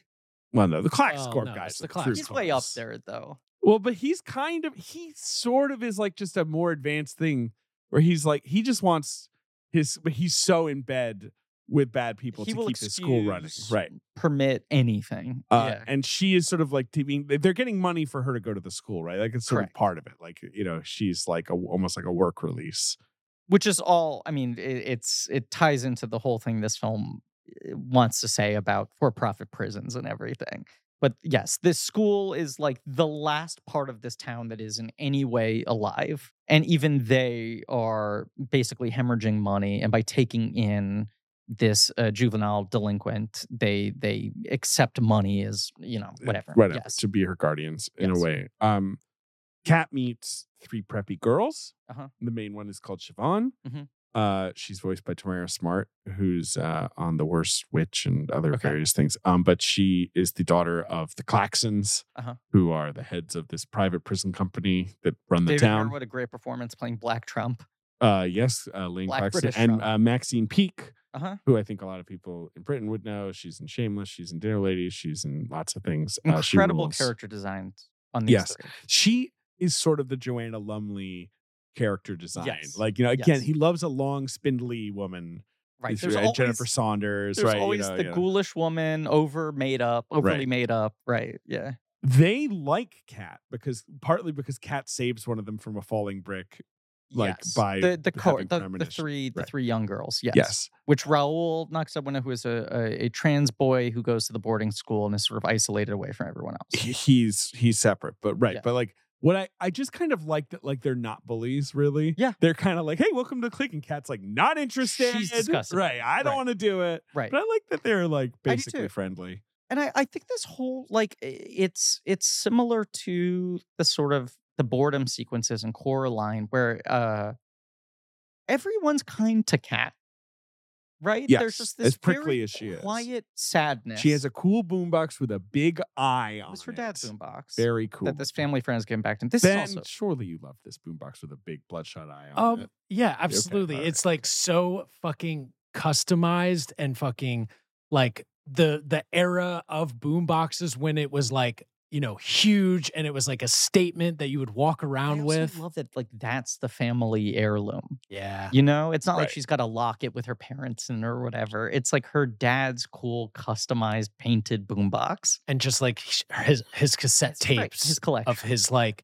punk, like very specific '80s new wave. You have two X-ray spec songs. You have X as well, right? uh, there's um, I just had the soundtrack. let me yeah, find this brought up soundtrack here. Okay, so you have Death freaking Oh, out. Right, Death. I'm sorry, I was thinking of Death. Yes. Uh, Um, you have the specials, Ghost Specials, Town, and which Right. rules. uh, Some ska, fishbone Fishbone, of course, which also uh, they there's a, f- a lot of Fishbone sort of merch featured throughout, the Right. T-shirt, Mhm. uh, and then you know tv on the radio for the big final sequence course. there. yes And there's even uh, some newer bands too. The one I wanted to shout out, Special Interests, a Mm. great band. Mm. Their song "Young, Gifted, Black and Leather" fucking rules. Uh, yeah, it's killer. It's really good. This is the thing, though, Griffin. It's Yeah. like the amount of characters because it's like she goes to the school. Who's at the school? James Hong is the administrator Right. of the school. Angela Bassett is a kindly nun at the school. Yes. There's three girls who are kind of a clique. Then there's um, you know, uh, Raul who is Yeah. is separate from them, but is also becomes friend to Kat. There's the old Jewish demonologist in the basement. Correct, played by an Israeli actor named Igal Naor. And a puppet that Manberg, feels specifically modeled after late period Marlon Brando. I right, couldn't or stop something thinking like about that. It's how such much a he looks distinctive like. look. Yeah.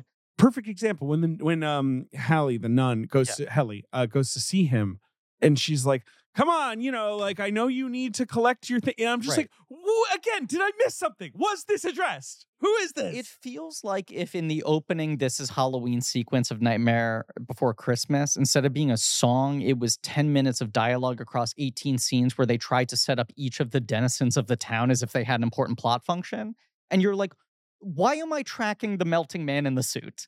and then here are some other Rather char- than him yes, just being a fun 100% background character. Exactly. Everyone's being put like, uh, uh, given a sense of importance that you cannot understand. Raul's mother, Yes. Mariana, who's pla- voiced by Natalie Martinez, is like Right? They convinced cut out to her with her fucking. Yes, she's red convinced like, the yarn. Claxons burned down the root beer factory years Yeah. ago, and she's trying to figure that out. And she's like on the city council or whatever. Yes. Then y- there's the character you mentioned before. I think her name's Miss Hunter, who's played by Tantu A Cardinal. really good performance. yeah, yeah. who's uh, you know, uh, she's um, you know, First Nations uh, from Canada. Mhm. Uh, like she's sort of floating around. She's like an old friend who's there to Right. help out. There's just like this vast web of characters who are all somewhat connected. And even later, you introduce like the doctor who's on the board along with Raul's mom, and then like the the dead. Uh, Well, uh, then ma- we'll get to that. right. Yeah, the dead It's just council a, people. it's a lot. Right. But like, so when you cut to Buffalo Belzer's head seven minutes in, right. it's almost disorienting now to have the movie slow down to like Henry Selick pure vibes, where you're like, now this movie's operating on like It's breakneck. Yes. No, no, it is. because up until this point, it's been very plotty. And Selick is not a plotty filmmaker. He's so much more about mood and characters. Yeah. Uh, and I think his he tells stories. His stories have movements, but he's not really concerned about plot mechanics by and large, right? Like we talked about something like James the Giant Peach is very picaresque, right? Night Before Christmas has like one major objective that everyone's right. in on, And then this is just so much plot. right? It's where you're just like, has he fucking lost it? Because we haven't even gotten to that, like, she then gets a skull on her hand, which is a Well, sign. that's what I was gonna say. Yeah. It's like it's already complicated. Yes, and then on top of it, you're supposed to get your head around how this demon relationship works, Right. Which Right. is really complicated and not anything like you've heard before. It's not like even like pulling No, it's from, not from reference material no, in she's any way. a hell maiden, yes, which is a thing you can be. yes, And that comes with a unique power, Uh-huh. but that's different for everybody. yes. A skull on your hand. Uh huh. and a connection to the underworld of some sort. Right. So now she has these designated demons. Which she doesn't know about, Right. but they know about her all of a sudden. Right. And Wendell Wild didn't force this connection. No, The they just portal- identify her when they're like in a dream with Right. her. Basically opens up and then they go, oh, we could use her to our ends to help make our theme park thing a reality. Well, no, you forget it's the Belzebear Then she steals a that's stuffed the Bells- bear. because the bear is like some kind of weird possessed connection to the demon And world. she like burns the hand on the bear. Yeah, it is Yeah. funny. It is like fun. anytime like there's a couple times the camera like zooms in on the bears and passive. It's kind of funny. Yeah. But like she summons Wendell and Wild using the bear and her hell powers. Yeah. There's that great shot of them like coming up from underneath and then like they go like "Err," you know like that Yes. like like Oh, this like so thing good. comes down and Right. it like diverts them like they're like a Well, little that happens anthill. later. That's when they're actually rising up to the level. That's what I'm saying. She gets them. She summons but them. there's that conversation. The first time she has the conversation they're like in a with them, dream. Right. And yeah. it's like I, I think what they've done is built giant puppets of just their heads. Because it looks like the faces are articulated rather than it being like replacement face animation. It looks like there's a giant rubber face and they are individually animating the lips and things like that. They look humongous. I know when they at the end of the movie they're all in Buffalo Belzer's hand. yes. They built that to scale. Yeah. So they're not cheating and putting like smaller versions of the characters in a smaller hand. The hand is like 15 feet tall. and you see some in the credits Yes. some of the you know classic behind the scenes stuff of like those big puppets and the hand is and the incredible. head, which Yeah. is really cool. Did you see the post credits thing where she's like It's on the great. animator's desk? Yeah, it's really cute. But that's the weird work from home thing. Yeah. yeah, yeah, Anyway. yeah. So yes, they rise up. They basically realize we have this cream. Right. They promise we will revive your parents. We have that power to her. That's that's how they're Well, that's how they're right. getting. First, it, they right. say to her, like, help us start our amusement park. She's like, you need to help bring my parents back to life. They're like, "Uh, we can't do that. Right. She's like, the no deal. They realize they have the cream. Right. They're going to get in trouble if they use it. There's the whole sequence where they s- put it on the bug that's squashed and they keep like Yes. reconstituting the bug. Fun. Very fun. But your brain is switching between like left brain, right brain shit. Mm-hmm. Because anytime you're caught up in the world of the town, it's very literal. It's it's very like angry, political, pointed stuff. Yeah. Yes. I mean, there's a trans character, and so it's like there's just a lot of different like the- themes and topics going on. Versus Yes. when we're in the underworld, it's like crazy cartoon logic, flights of fancy, Henry Selick getting caught up on visual ideas. Like, all I which I don't- love. It just me becomes too. jarring. But I'm like, who is Buffalo Belzer? Right. What is his role in like the spirit world? Right. If anything, or is he just chilling? here's the thing: we don't ask these same questions of someone like Oogie Boogie. No, because he's the boogeyman. Yeah, it also helps that like Night Before Christmas doesn't start with ten minutes of like the political infrastructure of a Mm, Well, small town. But this is the whole thing. Is I, it's I like- want to make it clear. I like this movie. Me a too, lot. but it is. I had forgotten, ex- and you know, and then I rewatched the movie. I'm like, Yeah. right, the whole city council plot. Yes. Right, the movie begins with her parents dying, but then when we return to her, there are characters who are like, in the intervening years, the factory burned down, and we want to deal with that. I'm like, why do I care about this? This town has died. There are no win. th- but you're it's just- all part of this sort of like, right, this civic loss yes. like this town was good. Now it's bad. It's been taken over by this prison, this private prison. Is company. it sort of trying to be like Detroit adjacent ish? Is that what we feel like? maybe I don't Because I don't, I, I just it's hard again to Like I read. I said think there it's are like- many examples. He said like my Steel wife works for that Town, risk sort of like youth. Rust Belt. I just maybe. because like the whole idea is like Cat is sort of maybe on the road to like oh she'll end up in one of these private prisons right she's a Right. juvie already she's on this sort of like no one's gonna help her And the she system herself is stacked is to do caught up e this. in the headspace of I'm doomed. Who should save me? I I don't deserve to be saved. Like even when people reach out a helping hand to her, she's like I'm a fucking lost cause. absolutely But yes, eh, the, the the brief glimpse of the town you get at the beginning of the movie feels like a utopia, it was once right yeah, yeah. right? And then it, it it is this notion of like what systems in place stopped this? Why wasn't this allowed to thrive? Why wasn't this allowed to exist? So, first they revive James Hong's character, Father Best, who has been murdered by the Claxons Yes. for getting too close to their. They kill him early. like in an insane, quick, yes. like without thinking about it too much way. Right. Right. Like they're playing golf with him and then they kill him because he was the last witness to the factory fire and they Right. drown him. Right. Wenzel and Wild bring him back to life and then What's paint the thing they need him to approve where he makes the crack about, well, you're not going to get those votes unless we, th- those members come back to life of the board? Yeah, I don't Whatever their remember. newest They construction- need the something bigger improved. prison. Yeah, whatever. Right. Yeah. But he plants that idea. And again, in the middle of all this, it's been established that Cat is a Hell Maiden. It's been established that there's a guy in the basement of the school who hunts demons and puts them in bottles. This movie is just basically for the first 15 minutes saying, let's just put a pin in this and we'll come back to Yeah, it later. right, right, right. Over and over and over again. And you're starting to go like, Guys, Henry, too much. I'm The- looking the- at a lot of pins on the wall. I- and it's like, all right, I'm holding a plate with a lot of drinks and it's Yeah, wobbling. right. They bring back Father Best. They paint uh, his face with makeup, which is funny. Really funny. Uh, he is a living corpse, but he is basically himself. Yes. Sort of works. Yeah. I love how when he comes back, he's like, "Yes, I've returned. Yes. I'm here again. Don't worry about it." Like, and and it's just very silly, and it's starting to get more fun. Yes. You know, like now we're getting into it. because now it becomes the thing of reviving the dead. They realize i- in talking to him, they're not going to be able to uh, open their theme park unless they get approval yeah. to build on the land. right. which they, they can only they do- too need the, the, The dead board members. The, the, they need The to city revive council. the dead members of the city council. yes, And he- the Claxons are like, well, we need them for our thing, but they can also vote for your thing. right. And so Wendell and Wild are like, okay. And so they bring them back, and it's very funny Yes. because they are old, beyond old. Skeleton. They're skeleton people, and they're all different. One of them's like a fucking They're from a different time admiral, period. Yes. right? Yeah, they all right. have Yeah. different outfits. Yes. Uh, and it's such a clever idea.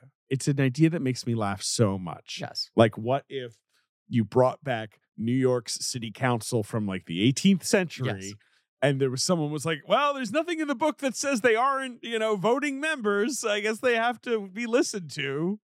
It's funny. It's very funny. Where's Kat in all this? Kat also makes them swear some kind of bond to her, Yes. kind of by mistake. well, she's trying to revive her own parents. I know, but they're not dealing with that. No. it's sort of hard to keep the threat. Raoul needs to be her witness. And there, there's Or I things guess like to that, revive Wendell and Wild. That's what she needs. but it's him like for. sometimes they'll just throw out a piece of information where you're like, and you need a witness, and it's like, Right. "Uh, why? And- but I mean, Yeah. I understand But why okay. you're doing this. All Right. right. whatever. You need another character to That's be the there. thing. No, that's the thing. When she revives them, that's the whole thing. They get diverted by Yes. that weird thing Right. that I was. Right. And they, so they don't pop show up in the wrong place. She doesn't interact. So with she them. doesn't even Yes. see them. Right. They bring back Best. Then they bring back the council members. The council members start to cause havoc. Yeah. But then Raul steals the cream, Yes. seeing how it Right, works, right, and right, revives her parents himself. Right. Raul witnessed all of it happen because Raul is on the top of the the building, on the top of the church or whatever. I mean, this is our our friends at Podcast The Ride just did an episode on the Kingdom Hearts franchise. Did they? Oh, I should listen to that. It's really great. yeah. And they, uh, despite being like theme park people and Disney, you know, people obsessed with the Disney company, all this sort of shit, had never touched Kingdom Hearts. And it was a thing where like the listeners were like, you have to do an episode trying to wade through this mythology. And a lot of the episode is the fun of Scott just reading through the rules of the lore of Kingdom Heart, which is so much more confusing than you could ever imagine it to be. Uh, great episode. Everyone subscribe for the second gate. Worth it but um, it's a similar thing where you just have to accept every time they tell you. And of course, this happens because of this. In this world, the heartless, of course, manifest in different worlds. Each tenant of a person's heart is represented by a different princess. They all exist in different planes. Like you know, Yeah. You're just like that's what it, the Hellmaiden thing. You That's just have to those accept. are the rules because those are the rules. that. those are the rules because those are the rules. Exactly. So the parents do come back, Yes. and they are nice. Yes. But of course, the fundamental thing about this is like the cream only works for so long, and there's only so much of it. They so this realize is this, not an right. infinite thing. right fairly late but there's the great scene where uh kat goes back to her childhood home and it's like her and th- and finally they're being there. willing to revisit the trauma and they're there Yes, and it's like both the exact thing she's always dreamed of and the most nightmarish version of it possible where her parents are corpse people who just woke up and are like what the fuck happened to everything yes, she still has barely interacted with Wendell and Wild, correct and we're like more than halfway into the movie. Right, it's an you're like- hour and forty five minutes long, yeah you're like this and the credits are fairly long. yeah, this movie is like split off into two halves that barely touch each other, and they just seemingly keep on adding more things to the plate. And then there's the moment where the whole thing fucking finally clicks, Yeah, which I think is when the daughter goes and confronts her parents. yeah, it's like Siobhan goes to see her parents. She discovers their lies. Right. I guess like they're like, oh, these private prisons are nice, and it's like, no, you pack in more people, you get more money. You know, it's like You get money Pri- from the Goo- government. Google the worse prison that industrial nations are. complex. Right, fellas. right. And they're like, it doesn't benefit anyone to have a town with a thriving black community. It does not help anyone to have an art scene. It does not help anyone. but it's also like it, we- we're, we don't care about rehabilitating people in these prisons. That's the biggest thing. having them in here is the money. Oh no, Right. these people are fucking monsters. yes. They look at human beings in a way that like it's alarming. yeah, but luckily this is a fantasy. film. It's a fantasy film with no basis in reality. No, of course not. No, I mean it's like it- it's I mean I'm glad they're spot like he's spotlighting this. It's a issue, very interesting thing to make a film Yeah, about. y- but basically, holy right? shit. They're like, look, if the if the prisons were successful in rehabilitating people, we There's go no out of money in that. business. The the town cannot have any health to it because then you are giving people opportunities to build lives for themselves rather than having to default. These people eat babies. That's how bad They're they are. horrendous. They're like horrendous. Like I, I like couldn't re- rewatching it, and I'm, again, I'm like just seeing these characters have a daughter and exist and like have a life. I'm like, these are true monsters. And they also they they deliver this to her in a like we're finally ready to teach you about the family business. Like it's not even delivered as this like villains like great Ozymandias and here's Right. the whole time you know like secret thing. yeah. It's like I think you're old enough to understand the great way that we make a lot of money. They're so unembarrassed by what they're saying, and they're like, and it's about to get better. Right. So at some point, Hallie and Men- Manberg, Manberg, Yes, because Hallie has at this point confessed to Kat that she too is a helper. Yeah, but she's spending the whole movie being like, "You have to listen to me. I know how this works." And Kat's like, "I don't want to listen to you." Yeah. Um, but they eventually are like, "You need to sever your ties Mhm. with Wendell and Wild, who you've barely interacted with." right. But you've made a promise to them. You're so sworn to therefore them. you're now Yes. yeah, sworn to them. So you have to undo that, which is intense. yes. And in doing that, she kind of finally is like getting over the parents' death. this Right. incredible sequence where they like essentially have to make like a blood pact, right. bind their hands together by Rimmid, their two demon hands, and then you have this extended like shadow puppet sequence Right. Which is really cool. that is like Cat living through the basic The car accident. the car accident, but also like the things that put her in juvenile detention. Right. Right, right, There's the sort of like accidental like death or injury with the staircase. There's all this sort of stuff that makes her feel like she is not worthy of rehabilitation, which is uh, you know the whole other thing this movie's into of just like creating the mindset in people that they don't deserve better, that there is no other outcome for them, that there is no way for them to ever build a better life for themselves. You don't want to give people hope. And Kat has so fully bought into Right. this, Right. Into that sort of way. Of right, thinking. that she is forced to like accept that. And, and I think is what is interesting is this movie doesn't want to wave some magic wand and go, everything is fixed. No one did anything wrong. Everything's good. It's like m- uh, many of the good characters in this movie have both good and bad qualities and have done Yes. bad things for good reasons and good things for bad reasons and what have you. You have like the fucking Claxons who are uh, monsters who deserve to die in the fiery pits of hell. But like, they don't go like, Cat was framed. No, no. I suppose you're right. Yeah, yeah, yeah, sure, sure, sure. No, she's not innocent. Whatever. She's. I mean, she's a child. Yeah, She's, yes, yes. innocent. And she's had a hard go. of She's had it. a Her hard go. I fucking mean, life. her parents died. She got put into like, you know, the, the foster system. It's a bad system. This is what the whole fucking movie is about. The whole system's bad. It feeds off of people giving in and giving up, you know? In severing her connection with Wendell and Wild, Mhm. she gains full access to her precognitive powers. Yes. Hallie is also kind of like uh left kind of dead, f- not dead, but like she's like depleted by the ritual, right? Like she's Right. Yes. right. Yeah. I'm not. Yeah. I think Um. so, Yes. Once again, it, it there's a truly whole would se- take this uh, 10 watches of this movie to be able to. Yeah, I've seen it three times. I The- watched it kind of recently and I just I cannot No. What happens is Wendell and Wild steal her parents. They take them to the cemetery. Uh-huh. Siobhan realizes that the money the Claxons have been promising Wendell and Wild as seed money for their amusement park Yeah. is like fake money. It's Right. like Clax Claxon bucks. bucks. Right. Clax exactly. cash, I think it's yeah. called. Yeah. Um, Buffalo Bells are finally bursts out of the ground. Right. Having been like searching for his lost demons. Yes. But then there's like a mural that Raul has painted Yes. that he's been working on for the whole movie Correct. that convinces him like ah they're not so bad my kids like and so he's not gonna like squish them he's gonna like make up for them make right. up And with there's them. also this realization of you have chased all your other children away. yes right that's what because Wendell and Wild are like his last uh, two children you've tried to force your own wills you tried to force your children into being you rather than letting them be who they want to be and follow their own bliss these are the last two and he's like i i need to love my sons for who they are i need to accept it i'm not even going to be angry at them using this cream to revive the dead oh by the way you know the cream doesn't really work the hair falls out like almost immediately right the cream is temporary Right, so this is when they find out oh everyone's going to go back to being dead Best dies again and uh the but it's also revealed that the many jarred demons that Manberg has been collecting are All the Belzer's other- children so Right. they are released Right. So they can make this sort of deal of like they can uh I don't know, not sedate, but they can they can appeal to Buffalo Belzer by reuniting him with the family he thought he had lost. Jesus this movie is so complicated and then there's the big sequence with the bulldozers Right. where the bulldozers are going to demolish the town. Well, the other thing is they realize they only have a certain amount of cream left. So they Uh, like, and do you use that? Kat's first instinct is get extra time with her parents. Right.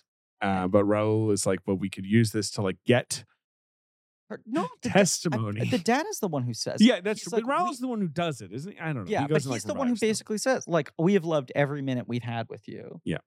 But uh, we're gonna go away eventually, no matter what. You could use the last cream you have to do something to bring this town back to life forever. Which So- is get the testimony of the people who were in the fire at the brewery. So they go to like revive the three witnesses to the fire who are Yes. dead Yes. to testify against the Clax Corp. After this bulldozer fight, that's awesome. this Oh, bulldozer yeah. fight that's a lot of fun. It's uh, it's to the TV on the radio. TV on the so radio. It's the big sort of final sequence. You remember whipping ass in his wheelchair. Is there yeah? Is there anything else to it? It's just fun. It just looks cool. Yeah. there's just like tons of bulldozers just fun. going. And Kat, before her parents die, uses her psychic powers to show them the nice future that Russ Bank is going to have. Yeah. and Wendell and Wild say they can have VIP passes to their afterlife amusement park. which they they uh, pop up in their pop up book. Buffalo Bells gets it. He sees the vision. He's, he's he approves. he approves. Normal movie. very Normal. normal. It's sort of about prison. It's about parenting.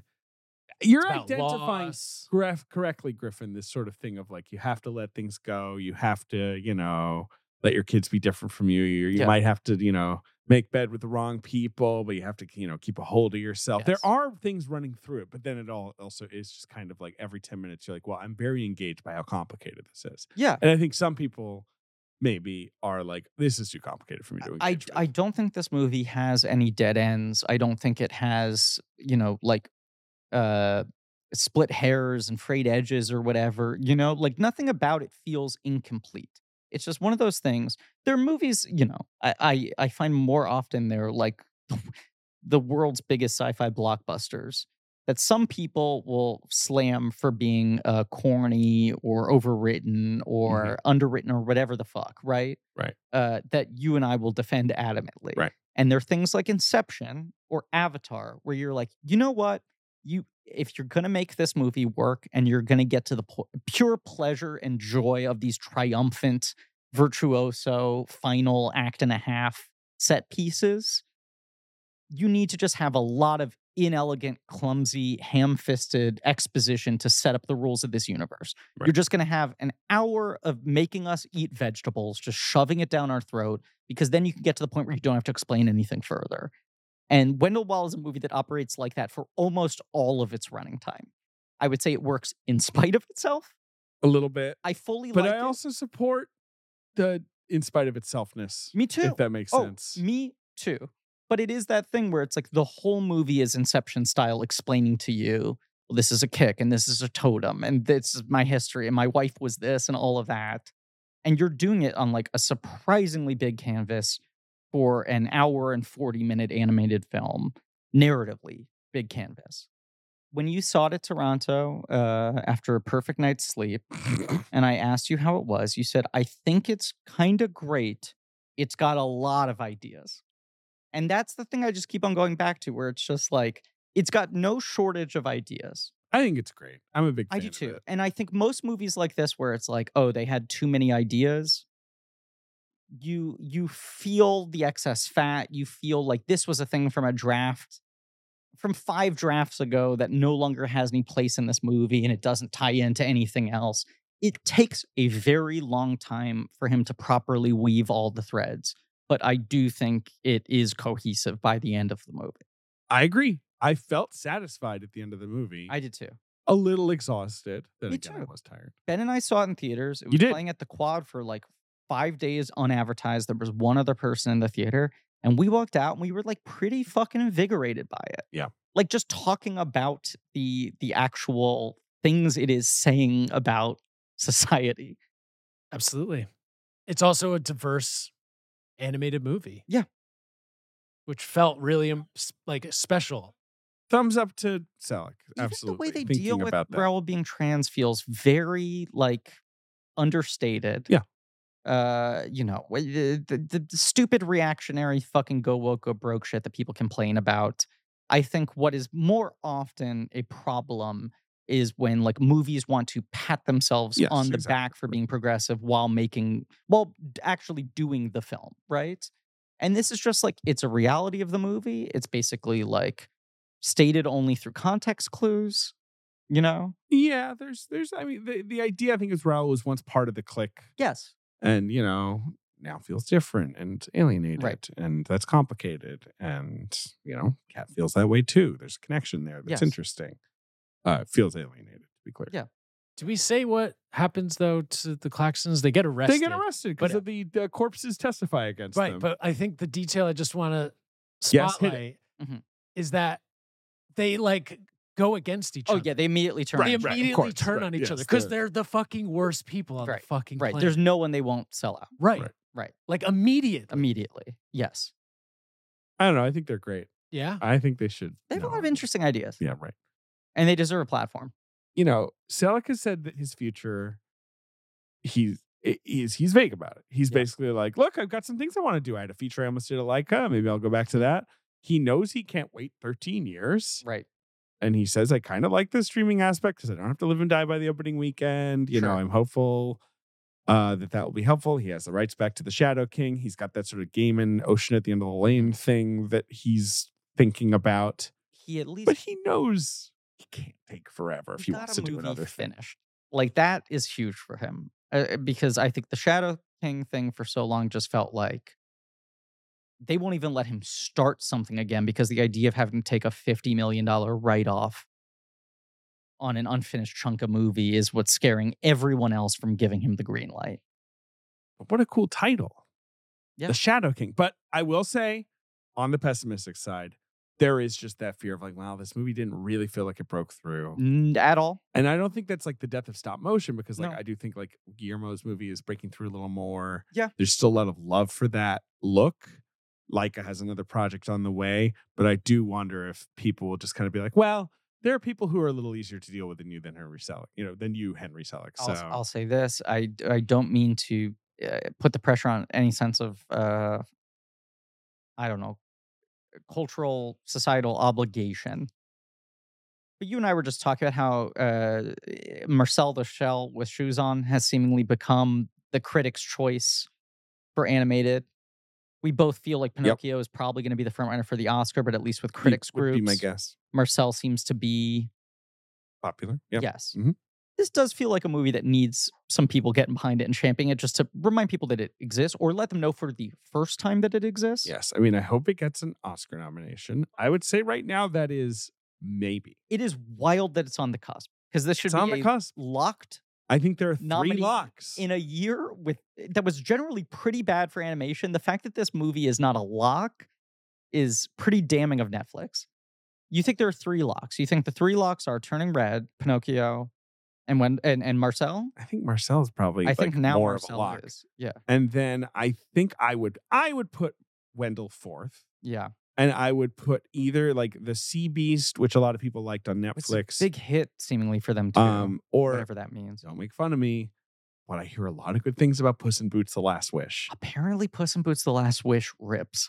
I remember I was like, eh, I was going to something with Ehrlich, and he was like, Emma Stefanski gave the Puss in Boots movie like an A minus for us, and I was like, I hear it's good. It's supposedly good. Um, so maybe that. Uh, there are other things like Lightyear and Strange World that didn't really connect. There's stuff No. like the bad guys that Right. kind of like did all right. I mean, I think Mad God obviously should be nominated, but that feels fringy. Mad that would be God. my favorite. Me too. Thing That to was see what I happen. voted for. at The It'd be Critics great to Circle. see three stop motion films. But this is the nominated. thing. I voted for Mad God at the Critics Circle because I was like, well, that's the thing I really I think. agree. and then Wendell, I was sort of my second. What? Marcel, More movies should go down. Mm. I don't like how movies are always going forward. I'm just realizing with Marcel, it basically is is stop motion primarily. You could have a good category where four out of the five nominees were stop motion. Yeah, it's possible. and they would show a pretty diverse range of films. Yeah. that would be my five. It's also a lot of work. It- that's the thing. I, I mean, just want- watching that documentary, like the claim, you know, you got to watch Clay Dream, David. it's just like I'm like, what drives a person? What kind of person do you have to be to want to do Mm. And that? Wilvin was working in fucking clay. yeah, Like that shit like melts and it smushes. you knock it over, the whole thing's totally smushed. Crazy. Yeah. It's just you have to really be a certain kind of person to just Yeah. like be willing to just like sit there and But that's- you hear meticulously. that with all these guys. And it's like Phil Tippett, Will Vinton, Henry Selick. They're all different types of people. yeah. The one commonality you hear with them is like, and then they go into some weird Zen flow state when they're animated. I think the key word is you have to be a fucking weirdo. you have to be a fucking weirdo. big time. Let's play the box office game before we wrap up this series and announce our next series and do our rankings. Okay. Number one, No merch for this movie. Another thing that makes you feel like Netflix. I understand that in some sense, just because this movie was supposed to come out two years ago. Like, I maybe they were just like, this is too big a movie I think the target. only way in which I'm surprised is that it's like a visually this movie looks so great, the designs are so great, and all the characters, and b s- the amount of money Selick movies have made from merch for there not to be anything like not to be fucking t-shirts with these characters on or whatever. You're like Coraline stuff is still lining fucking Hot Topic, a store that basically exists as a testament to Jack Skellington. I have one note I wanted to read. Okay. This is Republicans' dream for our future. Ancient racists vote for our future. It is pretty funny. If the Republicans were like, no, no, no, no, no, we're a very reasonable party. And we revived um, several members from the 19th century. We Uh, now know exactly what our founding forefathers intended because we brought them Right back there, to right life. here. Yeah. And there's just a skeleton going like number one at the box office on October 21st, 2022, which is the weekend this movie was nominally released. It's the With most no box successful- office figures reported. Right. Most successful film of all time. The most successful movie of all time. Give me the weekend again. Sorry. October 21st, 2022. Most successful film ever made. The most successful Got the film receipts. ever made. Of course. of course. Is this weekend one or two? Coming out Uh, this week. Black Adam. Yep. Which opened to, I'm seeing here, Infinity Money. Just a little eight on its side. It's funny. Wait, I'm seeing a different report here. It says it was number one with pure profit. Ah!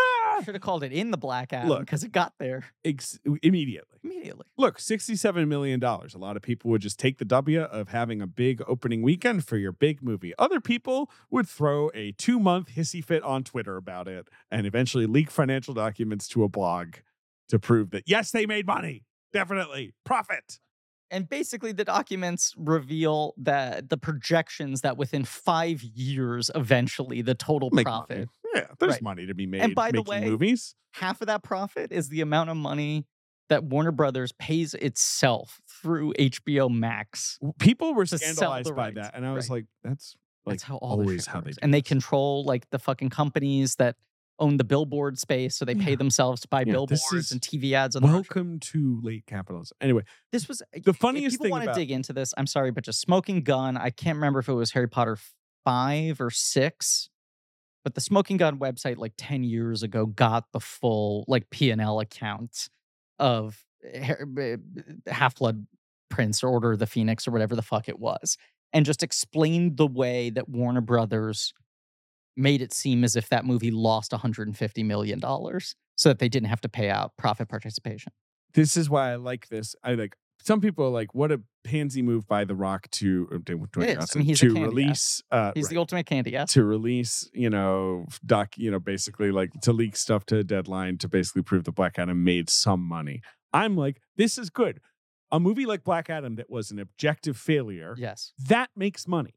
This is the thing that we need to start acknowledging that Hollywood refuses. They'll be like, oh, well, the business is in trouble. It's like, Right. no, you can release dog shit to Yes. no applause and make money. Well, well, if you restore the like sort of multi-tentral release, Yeah. if you just punt the thing to streaming, you don't. Yeah. I, I Yeah. agree. David, I agree. Don't I you agree. like money, you fucks? Someone on our Reddit brought up uh, when Tom Hanks and uh, B- Bobby Z, Yep. were on Charlie Rose show promoting Polar Express, and so many of the headlines around that movie were that it was so fucking expensive, and they were like, "Are you worried?" And Zemeckis just broke down like, "It is basically impossible for a studio movie to lose money." Yes. That was at the time where DVD sales were so strong that they would push any movie into profit. Right. And then it's like, and then you sell to pay TV, and then you sell to network TV, a DVD, and then whatever. And all these compressed windows shrunk the ability for any movie to go back into the black. And Black Adam shows you, like, right, if you go through all the steps Yeah. You make money. eventually, Anyway, number two at the box office, opening against Black Adam, Mhm. a fairly successful uh, movie star movie. Uh, t- a ticket to paradise. Yeah, what's the worldwide total on that? The worldwide, well, domestically, it's up to 70. It's up to 66, Okay. 67. So it'll get to 70. Yeah. Uh, and worldwide, I want to say it made a, nu- a full hundo. Exactly. It's made $170 million. Yeah. Doesn't it just kind of look like a fake movie? Yeah, exactly. It- it Guess doesn't look what? like it's still real. made money. Ben, it Is it feels real? It feels like a fake movie. yeah. Yeah. Watching it, Yeah. it's it- probably the most disappointing film I've seen all year because I Yeah. wanted nothing more than for that film to be a gentleman six. It's And like you're like- gentleman's four and a half. Yeah, Maybe a it's a five. maybe a five if I'm being Yeah, right. generous. Wow. But I am happy that it exists, and I'm happy that it's Did fine. successful. More of this, please. Here's another film, number three at the box office in its fourth weekend. It's made $84 million Mm-hmm. on a small budget. What's the film? Smile. Smile. I'm just so pissed off that in the last six weeks, Yes. like industry reporting is sort of turned back to like, I don't know, man. I think this whole thing might be cooked. It's like, fuck you. It's been a whole year of success. Smile. And suddenly they're like, I don't know. I mean, like this one movie isn't clicking. Ah, Strange World. I think it's over, guys. Might as well just put it all on streaming. Smile was going to go straight to Paramount Plus. It sure was. It screened at a horror festival. They were like, oh, surprisingly good response. Should we take a flyer on this one? $200 million worldwide for a movie that Franchise, Cost five? if that. It was just how much, how expensive is smiling? Not expensive. okay. Number four at the box office, The Flip Side of Smile, the film that was released on streaming the same day it was put in theaters to uh, the, the movie still made money, but you know, to a huge detriment for its uh, brand name, you know, Uh, uh, remind me which streaming service it's on. Peacock. It's a Peacock movie. It's called Halloween Kills. No, it's not. Mm, Halloween Ends. There you go. Sorry. 64 million domestic. Yeah. Got crushed by Smile. Halloween ends.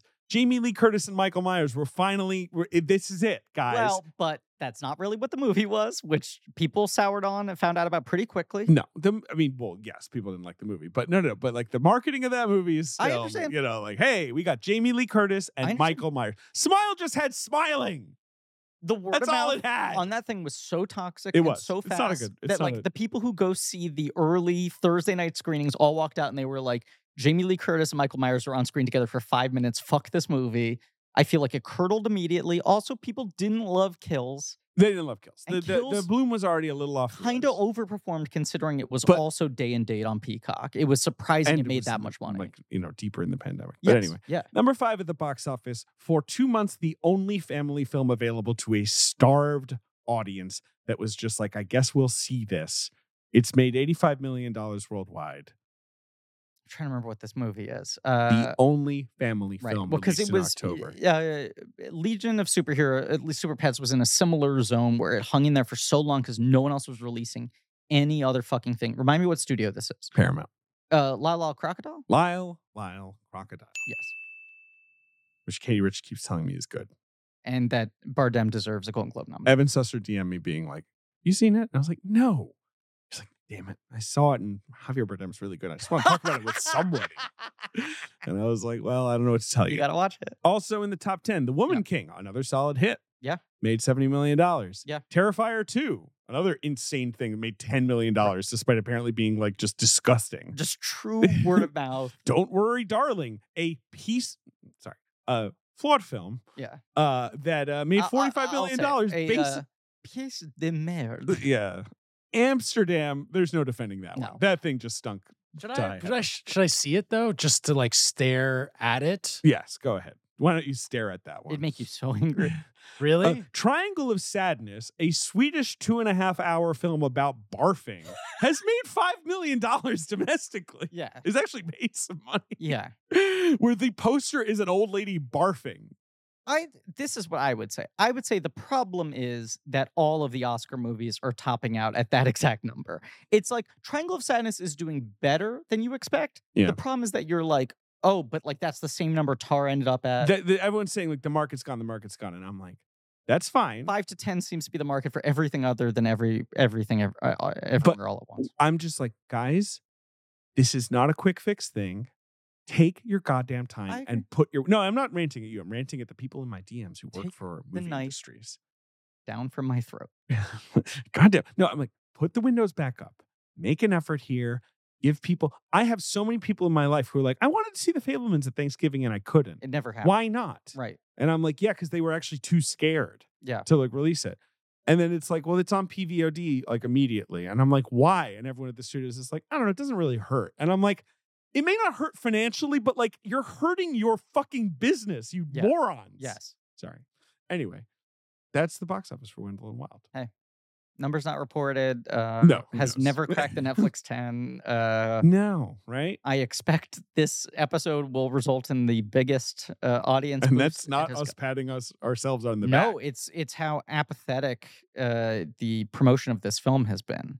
I, I get them not wanting to cannibalize against Pinocchio, that they have like two movies in this one category Yeah. in the same medium with both acclaimed filmmakers, and one of them's got a lot more Oscar heat on it, a lot more critical adoration, and that's now become their biggest Oscar contender overall. But it's strange. Now, my top five Selleck. I don't know what yours is. What's yours? I I'm a little stuck on the middle. I know my top two and I know my No, number no, I five. know. I mean, I, I, I think, uh, I think I gotta give the hair to Nightmare over I Coraline. figured you would I think they're because you're a both cock.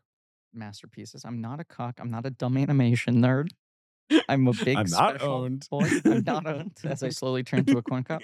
Um, it, it just it falls into like like Wizard of Oz territory for me. I, where I, I'm like, I sympathize with that. it, I'm the that, opposite. it there's just some magical alchemical thing with that movie. Mm-hmm, Mhm, Even if I think Coraline is kind of the greater achievement for Henry Selick O'Toole, Sure. Right. if But that no. makes sense. Yeah, no, but you have Nightmare One and Coraline Two. I have Coraline One and Nightmare Right. Two. But what's your number three? I imagine you have Peach. yeah. Peach is third, Wendell Wild is fourth, Monkey Bone is fifth. I have it the same way, but I've considered putting Wendell over Peach. I just want that on the Uh, record. sure, sure. Wait, really? Why? I don't know. I dug Wendell Wild. It's- Oh, That's cool. the life for him. Ah, bah, bah, bah, bah. James and the Giant Peach is a more straightforward thing for me. I get why I like it. Mhm. Bugs, Roll Doll, Peach, fun. Greatest time. soundtrack of all time. Sure, absolutely. Banger after Banger banger after soundtrack. banger. Wendell and Wild, I'm like, "Oh, there's so much in here that's interesting. Does the Yeah. Mm-hmm. movie function for me as well? I'm not sure. You know, at the end of the day, I'm going for like Peach, maybe slightly more functional, but I don't know. Wendell I- and Wild's I- just got so much going I'll on. say this. Yeah. Uh, uh, Peach, I've I've watched many many times as we've covered. It remains very watchable for me. Wendell and Wild, I was curious if watching it a second time, it would have like a glass onion effect, where you're like knowing where the movie ends up. I have a much greater appreciation for all the setup. I see it all from a different prism. Yep. I don't think it plays that way on a second time no, no, it doesn't. it, it, it has less sort of like pure joy rewatchability than the I other Selleck encountered that, movie. which is a problem for me right. It's still on second one. on second watch. It is still very plotty. There's a lot to get. But that was my problem was I was like, right, they have to establish this, right, they have to establish this. Right. Like, you know, there were a few scenes where I was just kind of like, yeah. Yeah. But I like thinking about it. I do too. I think he's made four phenomenal movies, and Monkey Bone is one of the more interesting, odd duck, bad objects ever that I still even kind of more like than dislike. yeah. Kind of no, I don't need to qualify that. I'm I like that movie. I kind of do as well. Yeah. Yeah. Ben's mixed. Yeah. Ben's a no. Right. And uh, Justin McElroy is going back to graduate school to get his PhD Oh at my in God. monkey He's He's gonna biology. get Yeah, his seriously. I bone did HD. Mm-hmm. like what you pointed out about Monkey Bone, which is the uh, a '90s aesthetic. I've thought about that a bunch Big since we bad recorded daddy. the episode, Mm-hmm. but it's just like something about it's like it's swing, Yeah. Yeah, exactly. revival, and it's We're in Smash Mouth all of a sudden. yeah, Yeah. and it's chain wallets. That whole movie's wearing a fedora. it really You know is. what's a weird thing in that movie we forgot to talk about? What? I mean, because we'd already gone long and, and talked a lot about the strangeness of that film. The whole end sequence where Chris Kattan and Brendan Fraser are fighting, holding onto the strings of a giant monkey bone like Thanksgiving Day balloon, Yep. right? And it looks like I don't know how they did this or if this was intentional or not, but it like looks like rear projection more than green screen. Mm. It looks like deliberately artificially Right, like they're right, just in front of a old-fashioned. screen kind of shit. Um, I swear to God, that whole final sequence, they start styling Frasier to look more like a monkey. And in that final sequence, he's got like a unibrow. They have like stuck his ears out further. His teeth have gotten bigger. That's clever. And There's all kinds of Fucking organs are falling out of his body. It's like that's right. That's what you want out of a live action Henry Selick movie. I agree. I don't know. Weird film. I hope people watched it. Super weird. And I, and I hope this has made you consider Henry Selick. Consider it the Selleck. Consider him.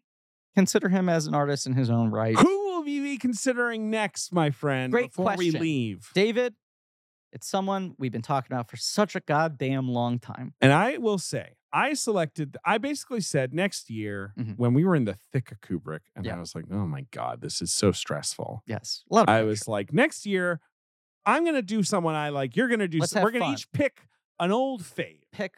And I also kind of have that feeling of like, we just gotta get some of these guys off the board. Yeah. Some of these will do them. These are guys. both major, we'll do them someday, guys, and major, we push them through March Madness year after year, guys. Yeah.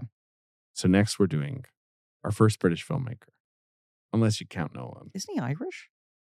Oh, David. He's not Irish. Is he not Irish? Is he not Irish? No, Is he's he not he's Irish, He's English. No, you're freaking me out there.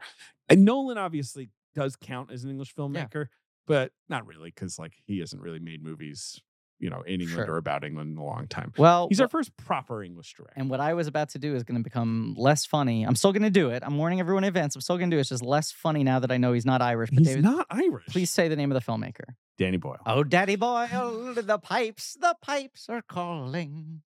Embarrassing for you. I believe his parents may have been Irish. I think he was like s- born to Irish. Oh, Daddy Parents, Boyle, so there you the go. mini series is calling. Um, we're gonna do the films of Danny Boyle. A lot of people have been guessing. A lot of different people. Yeah. Well, wait. Okay. So then are you going to say yours? no, well, should we? No, it's up to you. We don't have to.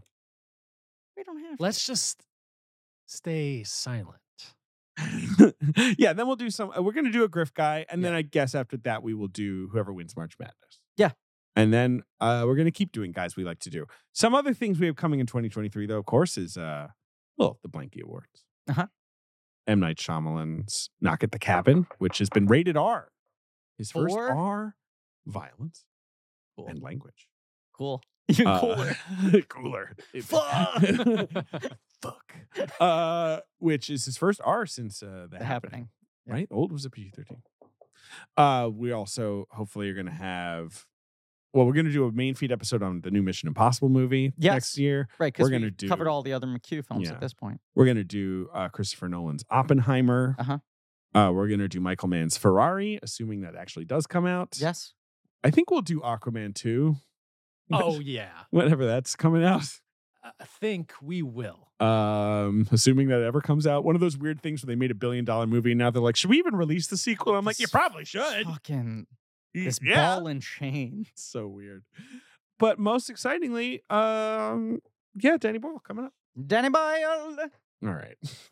So next week, Sunshine, one of the episodes we've been. You talk about since the beginning of this show, the things we've dreamed about doing episodes on. This is maybe one of the last huge, like Griffin David shared obsession movie.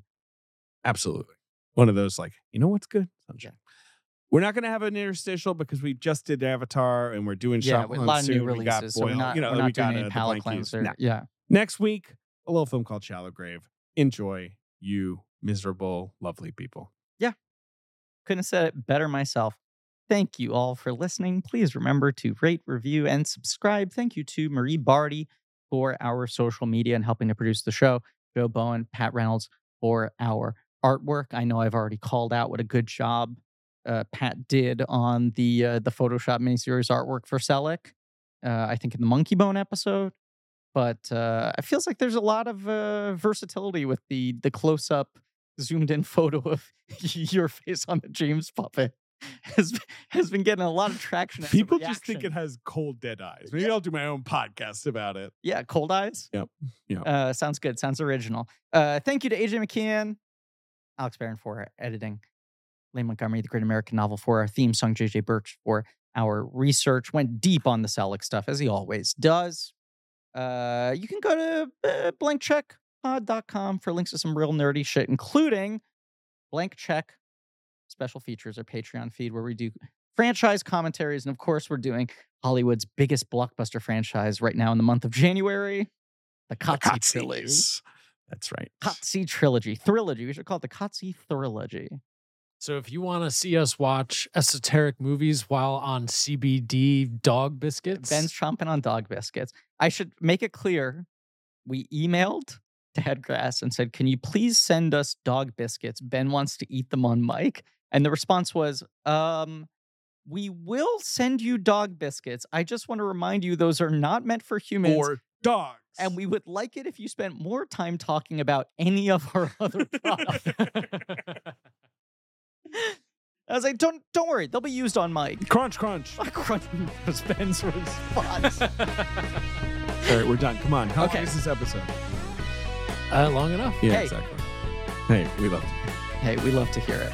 Tune in next week for Shallow Grave, and as always, crunch crunch.